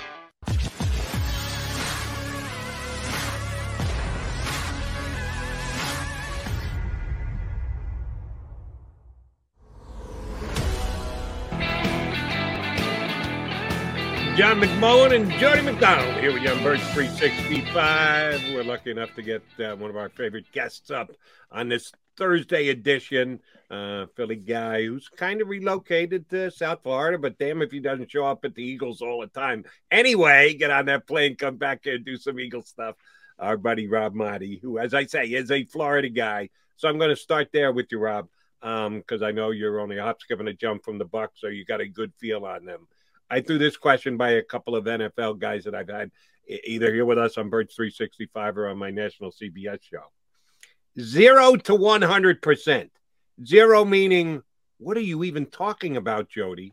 100% being, oh, yeah, I'm damn sure. What percentage did Tom Brady have in Bruce Arians becoming the ex head coach of the Tampa Bay Buccaneers? Jody, I'll say 100%, but not from the perspective or the angle that most are thinking or feeling. But Bruce Arians himself said, right? He said the fact that Brady was coming back allowed him to to move on and feel that he's turning the team over in a position where Todd Bowles can win a Super Bowl. So, from that respect, yes, Tom Brady. All right, pushed, you're pushed spinning Bruce. it on me. no, I wanted did Brady go in no. and tell Leona, well, let me get go, the man yeah. out, or I'm not coming back. All right, let me. I mean, go ahead, John. Let me go in this direction with you, Rob, because I'm not a conspiracy theorist guy, but there's this story going around the NFL that the two Michigan men, Stephen Ross and and Tom Brady, had this backdoor plan of Bo retirement and he's going to buy part of the Miami Dolphins. There's a lot of moving parts to this conspiracy. Um, and they were going to backdoor it that way. Tom was going to get play in Miami. And one of the reasons Tom was going to go to Miami is because things weren't, you know, great with with Bruce. Um, what what is your take on the whole conspiracy? that this was the original plan from Tom Brady when he decided to say, I'm going to walk away? I don't dismiss it entirely. I feel like the reporting there has been done. You know, Ben Volin's one of those reporters who obviously is very well connected, has a history with Brady and, and his people in New England, and Mike Florio from Pro Football Talk has done a lot of reporting on this. So I, I don't want to, I don't think that's something that should be dismissed. I, I feel like there were some inklings, there were some signs towards the end of last year that maybe things weren't exactly uh, as cool as, as people per, may have wanted it to be. Uh, after the final game, when they lost to the Rams in the playoffs, Lavonte David, I believe it was it was either Lavonte David or Devin White, one of the linebackers. I, I forget which one alluded to um, some issues within the locker room. But when pressed on it the following day, he, he kind of downplayed it because his comments were uh, taken as, "Hmm, what was going on there? Was it was it was it Brady and the Arians? What was happening?" Now, some also interpreted that as, "What well, was the whole Antonio Brown situation?" Um, that's that was an issue within the locker room. Maybe some players did not feel that that was handled the way it should have been handled. It could have been handled better. Uh, maybe if it was a different coach who wasn't as fiery, who who wasn't a, a, in the way Bruce Arians decided to kick him off. Maybe that was part of it. I don't I don't know that Tom necessarily, uh, it, although he never said anything negative about it. I don't think uh, he could not have been happy with that situation for sure. So there's the conspiracy theory is, is one that I, I think there may be something to it. Now, Brady's under contract this year with the Buccaneers. Uh, Tua Tagovailoa is the quarterback for the Miami Dolphins. There would have had to have been a trade. He couldn't have just walked away unretired and come back to Miami. So there's a lot of pieces and elements to this, and and the Bucs had made it clear. Arians had said we're not giving him away. We're not trading him. It's just bad business. So there's there's a lot to it that I, I don't know how it could have been pulled off.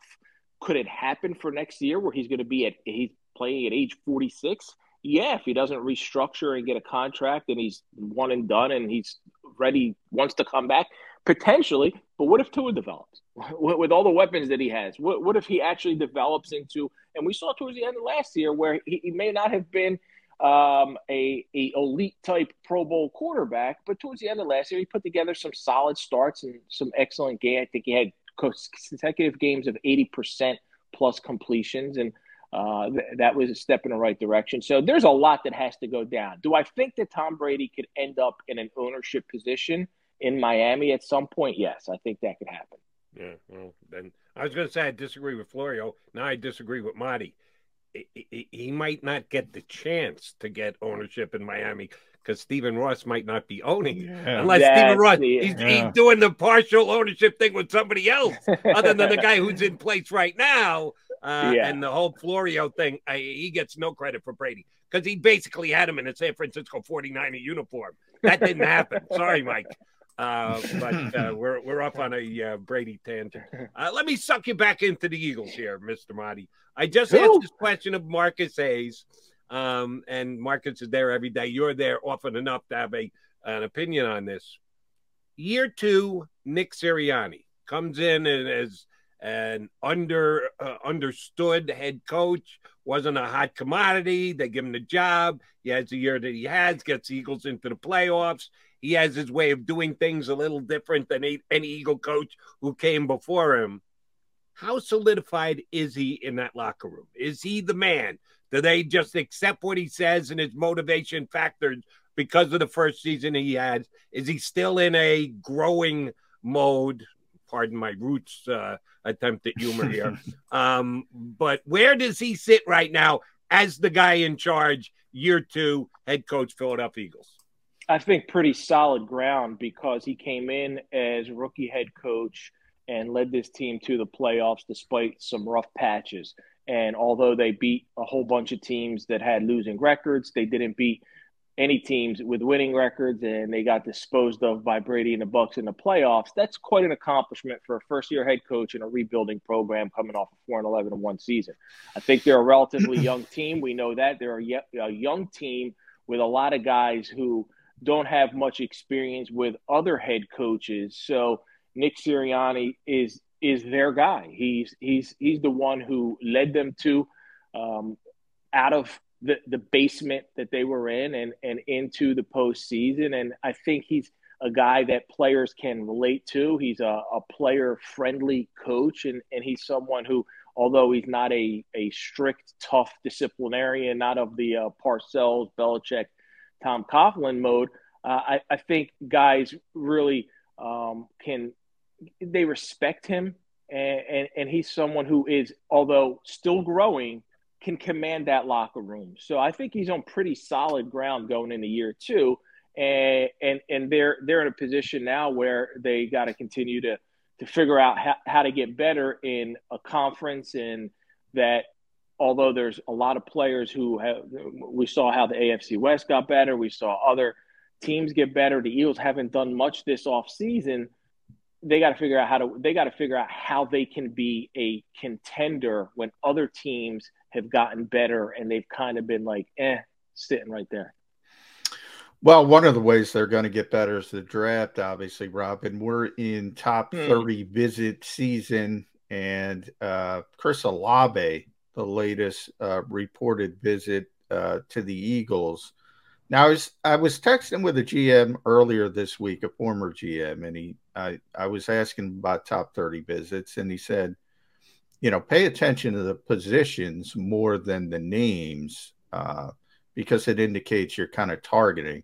Well, the Eagles have brought in Olave, Jameson Williams was yesterday, George Pickens from Georgia, more of a second round pick, but still uh, was in earlier in the week. Um, it's a clear indication. Annual tradition now here in Philadelphia. Eagles are going receiver near the top of the draft. Um, how surprised were you when talking to people around the league the explosion of the wide receiver salary market? Did that take people by surprise? Because it seems like it took the Eagles by surprise. Yeah, I think so. And, and I had talked to a, a, lot of agents who represent some of the better tight ends and um, last year and, and, and, and a little bit into this year. And, and everyone's waiting for tight ends to get paid the way wide receivers get paid, specifically when Amari Cooper got that contract and, uh, and obviously the Cowboys traded him. There was some thought like, hey, this guy's already overpaid. And now they're getting even bigger and and blowing away Amari Cooper's contract and I'm waiting for tight ends to catch up because they do they have such a dual role and are as important sometimes even more important to an offense when you're talking about guys like Kelce and Kittle um, and and to some degree when Ertz was uh, having career type numbers and, and awesome years. So there's been, I think, a lot of people surprised by what's happening with what the wide receivers getting all all this ridiculous amount of money, and and and now we saw that with some of the quarterbacks. They're they're getting Patrick Mahomes got insane dollars. Aaron Rodgers getting a ton of money, and and all of a sudden they can't afford Davante Adams. So if you're going to put invest that much into your wide receivers and into your quarterbacks, and I know it's not going to be as many wide receivers who get that kind of money as quarterbacks who get that kind of money because it, there just aren't that many. The QB position is what it is. You got to pay the guy who's going to be behind center, but it's going to put teams in a difficult position with the salary cap if you start throwing all of the Tyreek Hill type money, Davante Adams type money, uh, whatever Deebo Samuel's going to end up getting. That's going to be potentially he he may deserve more than anyone because yeah. of the way his versatility yeah. and how he plays. Like as the Eagles are looking at and thinking about wide receiver, I'd love to see them bring in a guy like Treylon Burks who could be that Deebo Samuel type player, who's a versatile guy who you can hand the ball to. Um, I, I, think he's going to get really paid, and and that's going to be, and I don't know if it's going to be in San Francisco. So um, that that's going to be the next one for sure. All right, uh, I'm going to beat John to the punch. Yeah, except we don't know if the Eagles can use a Treylon Burks type guy because their bubble screen work with Jalen Reagor hasn't really worked too well to this point. Uh, but uh, off on a side note, right, here's where I want to go with you, Marty. We're two weeks from day one or night one of the NFL draft, should say. Will you be A in Vegas? And if you are, God bless. Isn't it the greatest thing to get paid to go to Las Vegas to do work and be in Las Vegas? But if not, if you're going to be home and just watching it, maybe you're going over the Bucs to talk to those in charge there. Uh, if you were going to be home, do you watch ESPN? Do you watch the NFL Network? Do you watch ABC for the personality features? Where is Rob Maaddi spending his draft time this year? Um, it's still to be de- determined whether I'm in Vegas, Tampa, or Philly. So I got three options. I, okay. I, I got to pick. I got to pick one right now. I, I think uh, Vegas looks a little bit more intriguing than Philly. Uh, Tampa is home, so uh, it's easy to sleep in my own bed uh, after covering a draft. But either way, it's going to be on when, when we're in the, the media room or wherever it is. I, I go NFL Network. Um, I, am just a, a, NFL Network guy, and, and I'll probably go. I will go that route. I don't even know what's happening on ABC, personality features, and, and yeah, all that. Yeah, oh, all yeah. Right, cool. Hopefully, well, I'm uh, a big DJ guy. So before that, I was a Mike Mayock guy. So I'm with you. I'm I'm right. an NFL Network guy. Um, but yeah, I mean, if I were you, I would never leave Tampa. So if that helps, yeah, it'd be it'd be an easy it'd be an easier decision. So uh, I, I coming coming right up on it now. We're two weeks away, so uh, I got I got to make my plans within a day, within a day or so. That's for sure. And everybody's going to make everybody's got to make their plans for draft day more importantly the teams themselves. So what we look at the eagles. Now we're we, we started at three. They make the trade with new orleans. They're down to two you know it's interesting we talked a little bit rob about the exploding uh, wide receiver numbers and you brought up the quarterbacks derek carr being the latest yeah. at 40 million plus now and and you know, Andrew Brandt, our buddy, was on saying that was a bad contract considering what Deshaun Watson went. They should have held that for more. I bring this up for this reason, Rob. And and Jody knows I've been asking a lot of people this, and you'll you'll you can offer uh, a better perspective than most. Jalen Hurts was a second round pick in in 2020, so he's eligible for an extension after this upcoming season. Now, if he plays like he did this year, Pro Bowl alternate, makes the team, you know, takes the team to the playoffs, what's that worth? In this in this market, if the Eagles get that at 30 million a year, that would be a mm. bargain. Wouldn't it?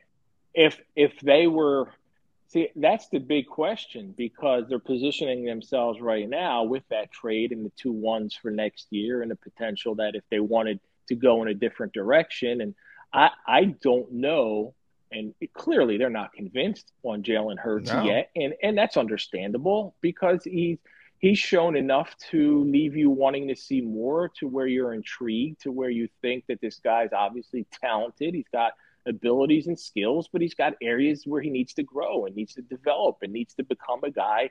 You know, I think it's pretty simplistic when we say in, in these terms, and I, I hear more and more people using these terms, and I've been using it for since the middle of last season at some point. Is he a guy you win because of, or is he a guy you win uh, with? And he's been a guy you win with, and he's got to develop into someone they win because of. So if that doesn't happen this year, he could put up nice numbers. He could make a Pro Bowl, and, and they could still feel at the end of the year that you know what we haven't seen enough from him to where we feel he could be a quarterback that's going to win us a Super Bowl, and, they they go in a different direction. So uh, I think you could see there are guys who put up good numbers worthy of, of nice contracts. Kirk Cousins, for one, right? But he ha- he hasn't won a thing. Uh, Carson Wentz, twenty-seven and seven last year. When you look on the surface and you look on those numbers, twenty-seven and seven, uh, pretty good numbers in, in in even today's NFL. And he gets traded. So um, there's going to be a lot of outside the numbers trying to look at uh, the development, the growth, how he can um, handle the offense, how he handles reading the defenses, how he can be a guy who can lead you to deep into the postseason. I think there's a lot of questions still left to be answered about Jalen, and uh, I'm I'm excited to see what he can do and how much to see how much he's grown because you you would hope from year one to year two we saw the growth year two to yeah. year three there's yeah. a lot there's still a lot of room for jalen hurts to improve if he gets there though john if he does get there 30 is not a crazy number to think uh, of what they would he would be worth a 30 million dollar a year quarterback which coming out of the draft is a second round pick who is supposed to be a Taysom Hill that's pretty good I just uh, got a text. It was funny. I got one earlier in the show from Pete Carroll who said, "Tell Marcus Hayes don't wait for his Christmas card."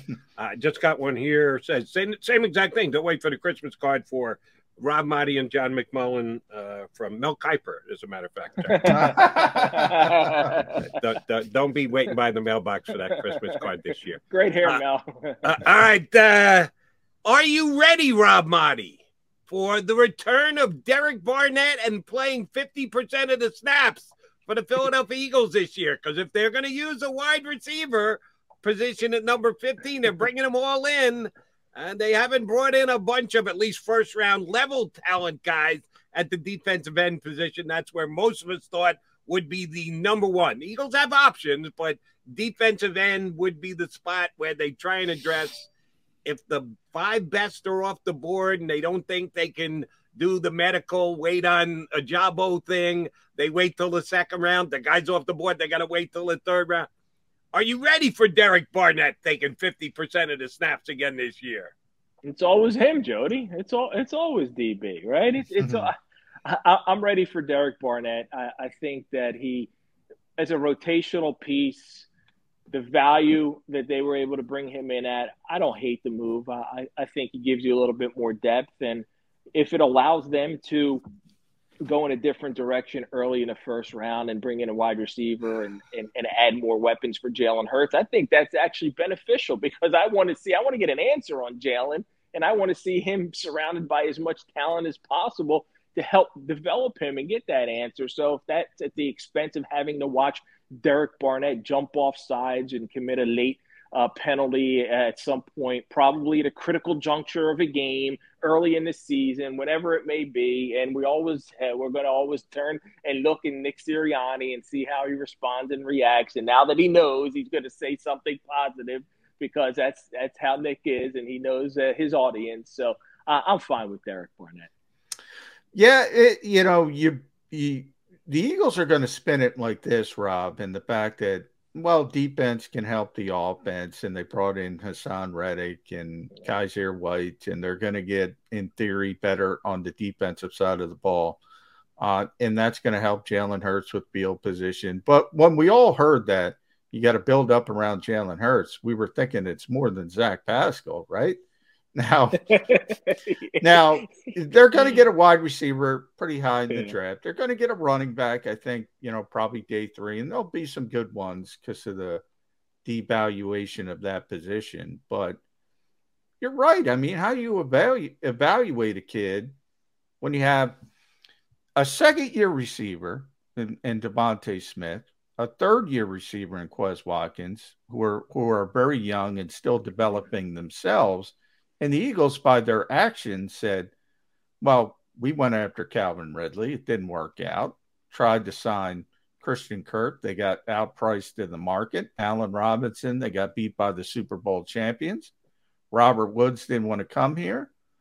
They wanted a veteran receiver, but now they have to shift towards another younger receiver.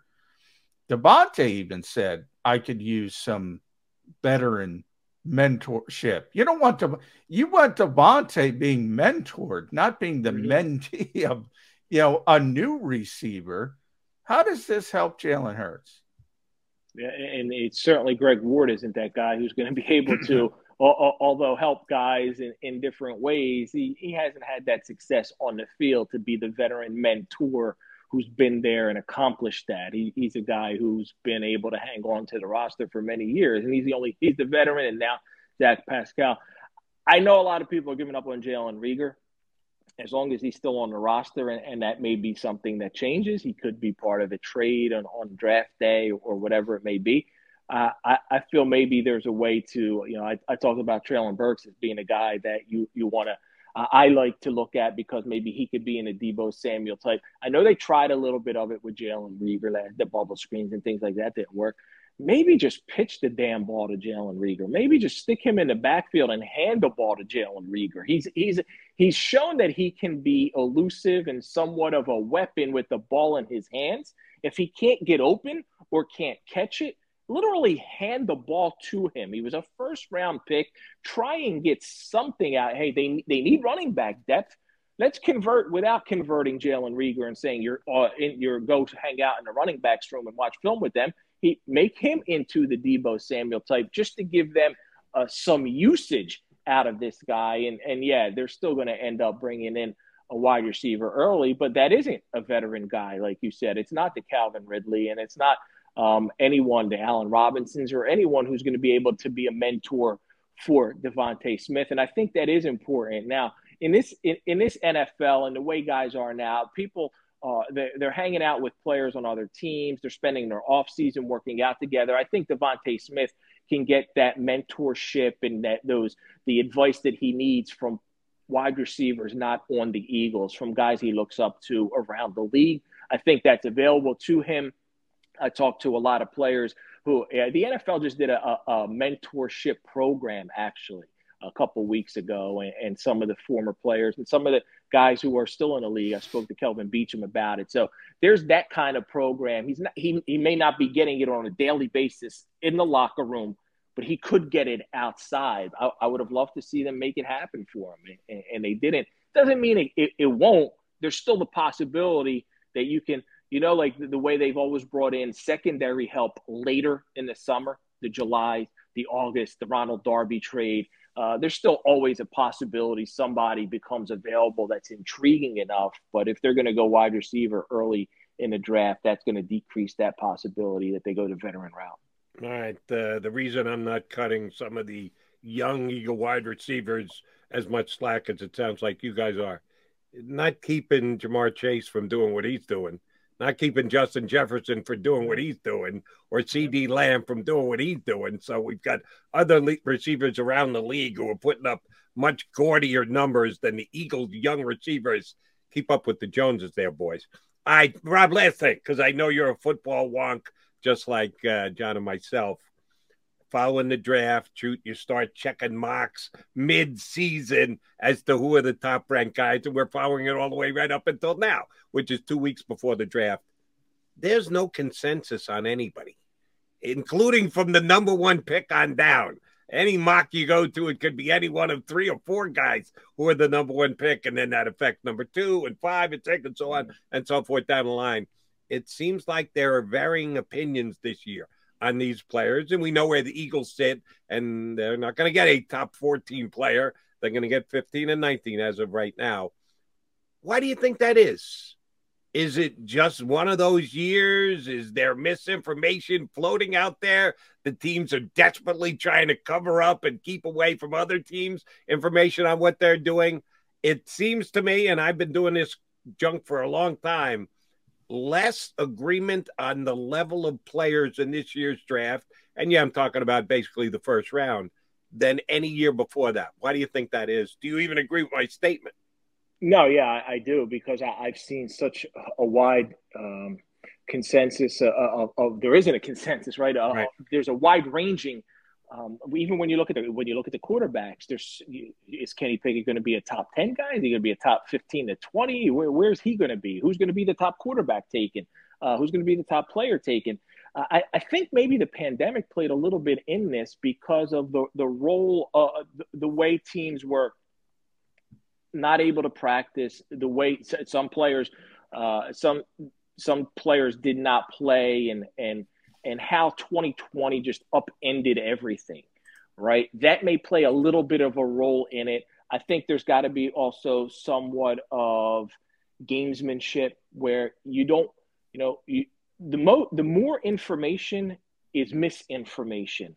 I feel when when you're getting a ton of information, I, I think that's often teams trying to lead other people to think that they may be interested or they may want somebody. So when you keep things closer to the vest, uh, and I've always thought that's the best way to do it, but the more you hear and, and the more that's talked about, I think a lot of info turns into misinfo, and, and then um, people are just trying to, to to keep what they want to do, who they really like, uh, closer to uh, the vest.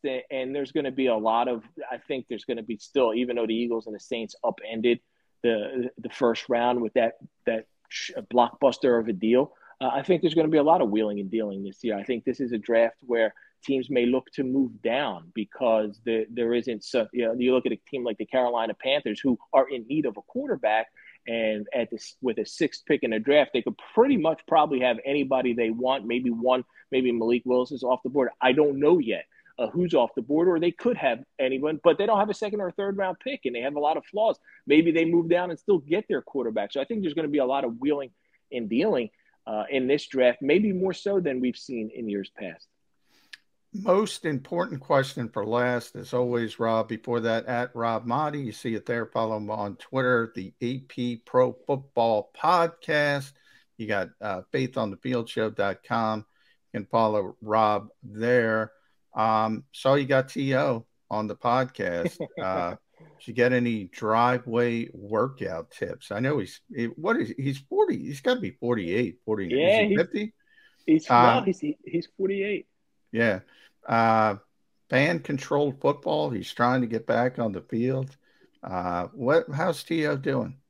T.O. still, man, he, he's fun. He's he's one of the more entertaining guys to to talk to. And he, yeah, I, I thought it was crazy sitting there. He's like, yeah, I spoke to an AFC team. The owner called me last year, told me to stay in shape. I spoke to the GM and I spoke to the coach and last year at age 47. And I'm thinking to myself, like, come on, T.O. Like, and, and then he later says it to someone else in a different interview. He said that he was blowing up Andy Reid's phone, trying to get on the field with them. Eh, I wouldn't. It wouldn't shock me if T.O. could go out there and as great a shape as he's in. Man, he's a freaking nature. If Tom Brady's doing it at age 45, I think T.O. could still run out there and catch 50 balls for a thousand yards at age 48. He, he's just an he's an incredible physical specimen, and he's just a fun dude to be around. And, you know, I, I, always thought he was misunderstood, guys. Uh, for all of the the craziness uh, of T.O., he was never he's never been in trouble. Uh, he's never been in any no, legal no. trouble that we know of, and, and he's always kept himself, um, you know, on, on, that side of the law. And I, I, think, you know, he always brings that up too. he, he's he always going to tell you, hey, they said this, this, that, and that about me. I never got arrested. I never did this. Well, no, kudos to you. You shouldn't be. no, I hope nobody gets. I hope nobody that's a that's a low bar, but yeah, kudos. Yeah, yeah exactly. I'm not a felon. Yeah, way to go, To. All right. Uh, oh, more, even more importantly, Robbie, and we got to wrap this up. Uh, speaking of freak of nature, what are you curling these days? No, man. Uh, so uh, at one point, I was in the worst shape of my life about two weeks ago, three weeks ago. I was like, this is, I got to get back in there. I got to do some things. Uh, a whole 30 diet just dropped nine pounds. I could see two of the six packs. I see two of them. I don't think I'll ever get the other four. I don't think I can ever get there. I like my sweets, but uh, I'm, I'm, getting there. Uh, I got a little shoulder shoulder thing situation, little rotator cuff injury. So uh, the most I ever most I ever benched was 365, but I'm nowhere near that anymore. Nowhere near it. I'm doing. That's pretty of, good. 12 I got I, I, got I got 225 up once when I was like 20 21 years old. Right. the, the only thing I'm even trying these days are 12 ounce curls. Uh, and I'll be doing more of them because girls are away this weekend. So I'm planning on doing a lot of 12 ounce curls here at Shea McDonald. Uh, Marty Man, always a pleasure, bud. Uh, your tan's looking good. You're looking pretty cut. Always good to uh, catch up with you, buddy, and we'll do it again after the draft if you get to Vegas, play red. When in doubt, play red. All right. you got it. I'll play for you. Thank you, fellas. Have a great week. Rob Marty, Associated Press, here with us on Birds uh, 365. Yeah, nothing better than getting paid to go to Vegas. I hope Rob uh, weasels his way into that assignment. All right, we got we got an assignment left. Mac and Mac coming back to put a bow on the show.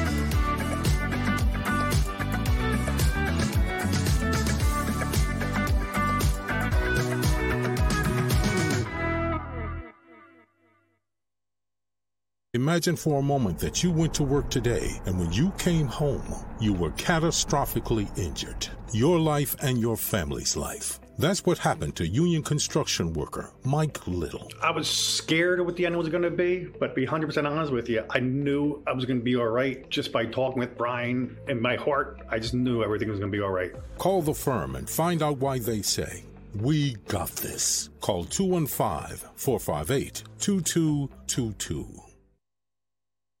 At Stateside Vodka, every new customer gets the world's best rocks glass. Free.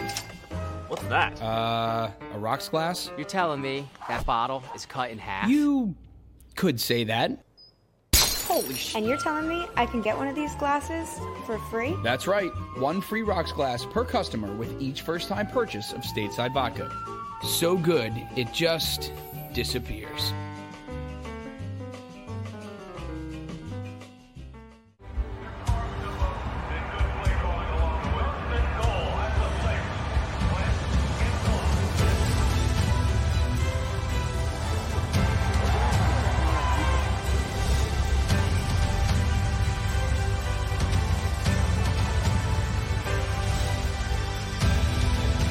Field of life, First Trust Bank is there for you. Three. One, two, three. Because Philadelphia dreams deserve a Philadelphia bank. Go for the midnight dares. Go for the memories. Go for the view that goes on forever. Go for the bubbles in your bathtub and in your drink. Go to bed whenever you want. Or don't. Go for him. Go for her. Go for the win. Go to Ocean Casino Resort. Book your trip at theoceanac.com.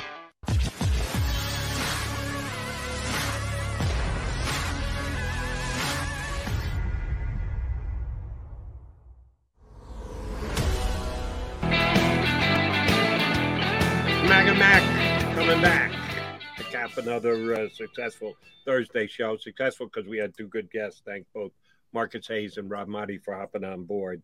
I uh, right before Rob came on, you noticed and uh, put it out there that the Eagles are bringing another wide receiver in in their pre-draft visits. Well, they're more than halfway through now. I think they're sneaking up on 20 out of 30 that they've already had, if the reporting is accurate, which I'm sure that it is. Chris Olave, the wide receiver from Ohio State, coming in after Jameson Williams had come in. When's your boy Treylon Burks coming in, Johnny Mack? You told us a couple weeks ago you thought he was a guy who fit, and the Eagles should have interest in.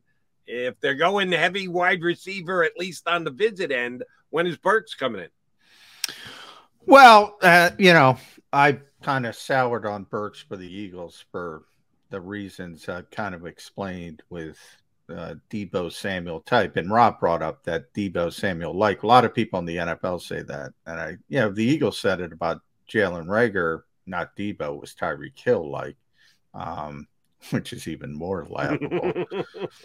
so I always say, you know, I, I wouldn't want the Eagles to draft Treylon Burks because I don't think they would use him correctly, number one, or they haven't shown me the ability to do that. Maybe it changes with a player who can do it. Maybe Jalen Reagor just can't do it. You know, that's a possibility as well.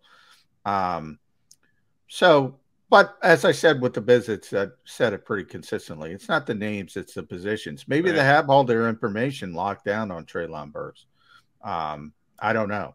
Uh, maybe they're not interested. Uh, but generally, guys who are brought in you don't you there's a missing picture there's a missing piece of the puzzle could be injury related with Jameson Williams. They might want to see where he is along from the torn ACL uh, maybe they didn't get to talk to him enough at the combine or pro days or what have you. So it's not necessarily 30 players we're targeting to draft. It's 30 players that we need more information on. So I I wouldn't be high on Treylon Burks to the Eagles. I would go in a different direction. I think they need a more well-rounded receiver, a guy who can run routes and get separation. Um, but that's me. Um, who knows where they are? If there is a wide receiver left for them to bring in, uh, playing to what you just said about it being a fact-finding mission as much as it is a scouting mis- mission I'd want to see London because he missed the end of the season too. That's why they brought Jameson Williams in to make sure the rehab is going the way it was. Same thing happened with London. He missed the tail end of the season because of yeah. His uh, pro day's late. He hasn't had his pro day. It's coming up. It might be tomorrow. I have to check on that. They are right, having because I'm really sure he wanted to do the most he could yeah. do, so he wanted to give himself as much lag time as possible from the injury. Uh, yeah. yeah, he's a guy I'd like to see the Eagles bring in and then maybe draft him. I don't know if they should or shouldn't draft them. I kind of like Garrett Wilson better, but I think I know what I know about Garrett Wilson, and I hope the Eagles know what they know about Garrett Wilson. Maybe something uh, from a London meeting could tell you more that you need to know. Maybe it even moves the needle on you. All right, we'll try and move the needle again tomorrow. We got two good guests coming your way. Game day Kratz. It's a Friday, so we'll punch Eddie Kratz up and uh, Vinny Cerrato, our pal, former general manager of the Washington Redskins talk show host down uh, in uh, Baltimore these days, will also hop aboard with us. Uh, partner, what time you coming over today? I, I already got the beer on ice. If you... yeah, that I I gotta have more. I gotta do my draft stuff, and then I'll be okay, over. Get right. the beer. Yeah, make sure the beer's on. You you go write about twenty two articles. I'll I'll start on the uh, barley and twenty two beers early. Yes. You'll be on twenty two. but we got to sober up because 22 hours from now, you'll be right back with us here on Birds 365. If you missed any of today's show on the Jakib Media channel, listen to the podcast on your way home. Available on YouTube, Apple, and Spotify. Prescription products require completion of an online medication consultation with an independent healthcare provider through the LifeMD platform and are only available if prescribed. Subscription required. Individual results may vary. Additional restrictions apply at lifemd.com. Read all warnings before using GLP 1s. Side effects may include a risk of thyroid C cell tumors. Do not use GLP 1s if you or your family have a history of thyroid cancer. If you've struggled for years to lose weight and have given up hope, did you know you can now access GLP 1 prescription medications through LifeMD? LifeMD is now offering eligible patients online access to GLP 1s, the breakthrough prescription medication that can help you lose body fat and weight. Listen to what people are saying. You just take your shot. It doesn't feel like you're on a diet. What I wasn't expecting it to do was to shut off the food noise. This was life altering. And if I can do it, I feel like anybody can do it. And here's the best part your insurance may cover 100% of the cost of your medication. So go to trylifemd.com to have your eligibility checked right now. Get started today at trylifemd.com. That's T R Y L I F E M D.com.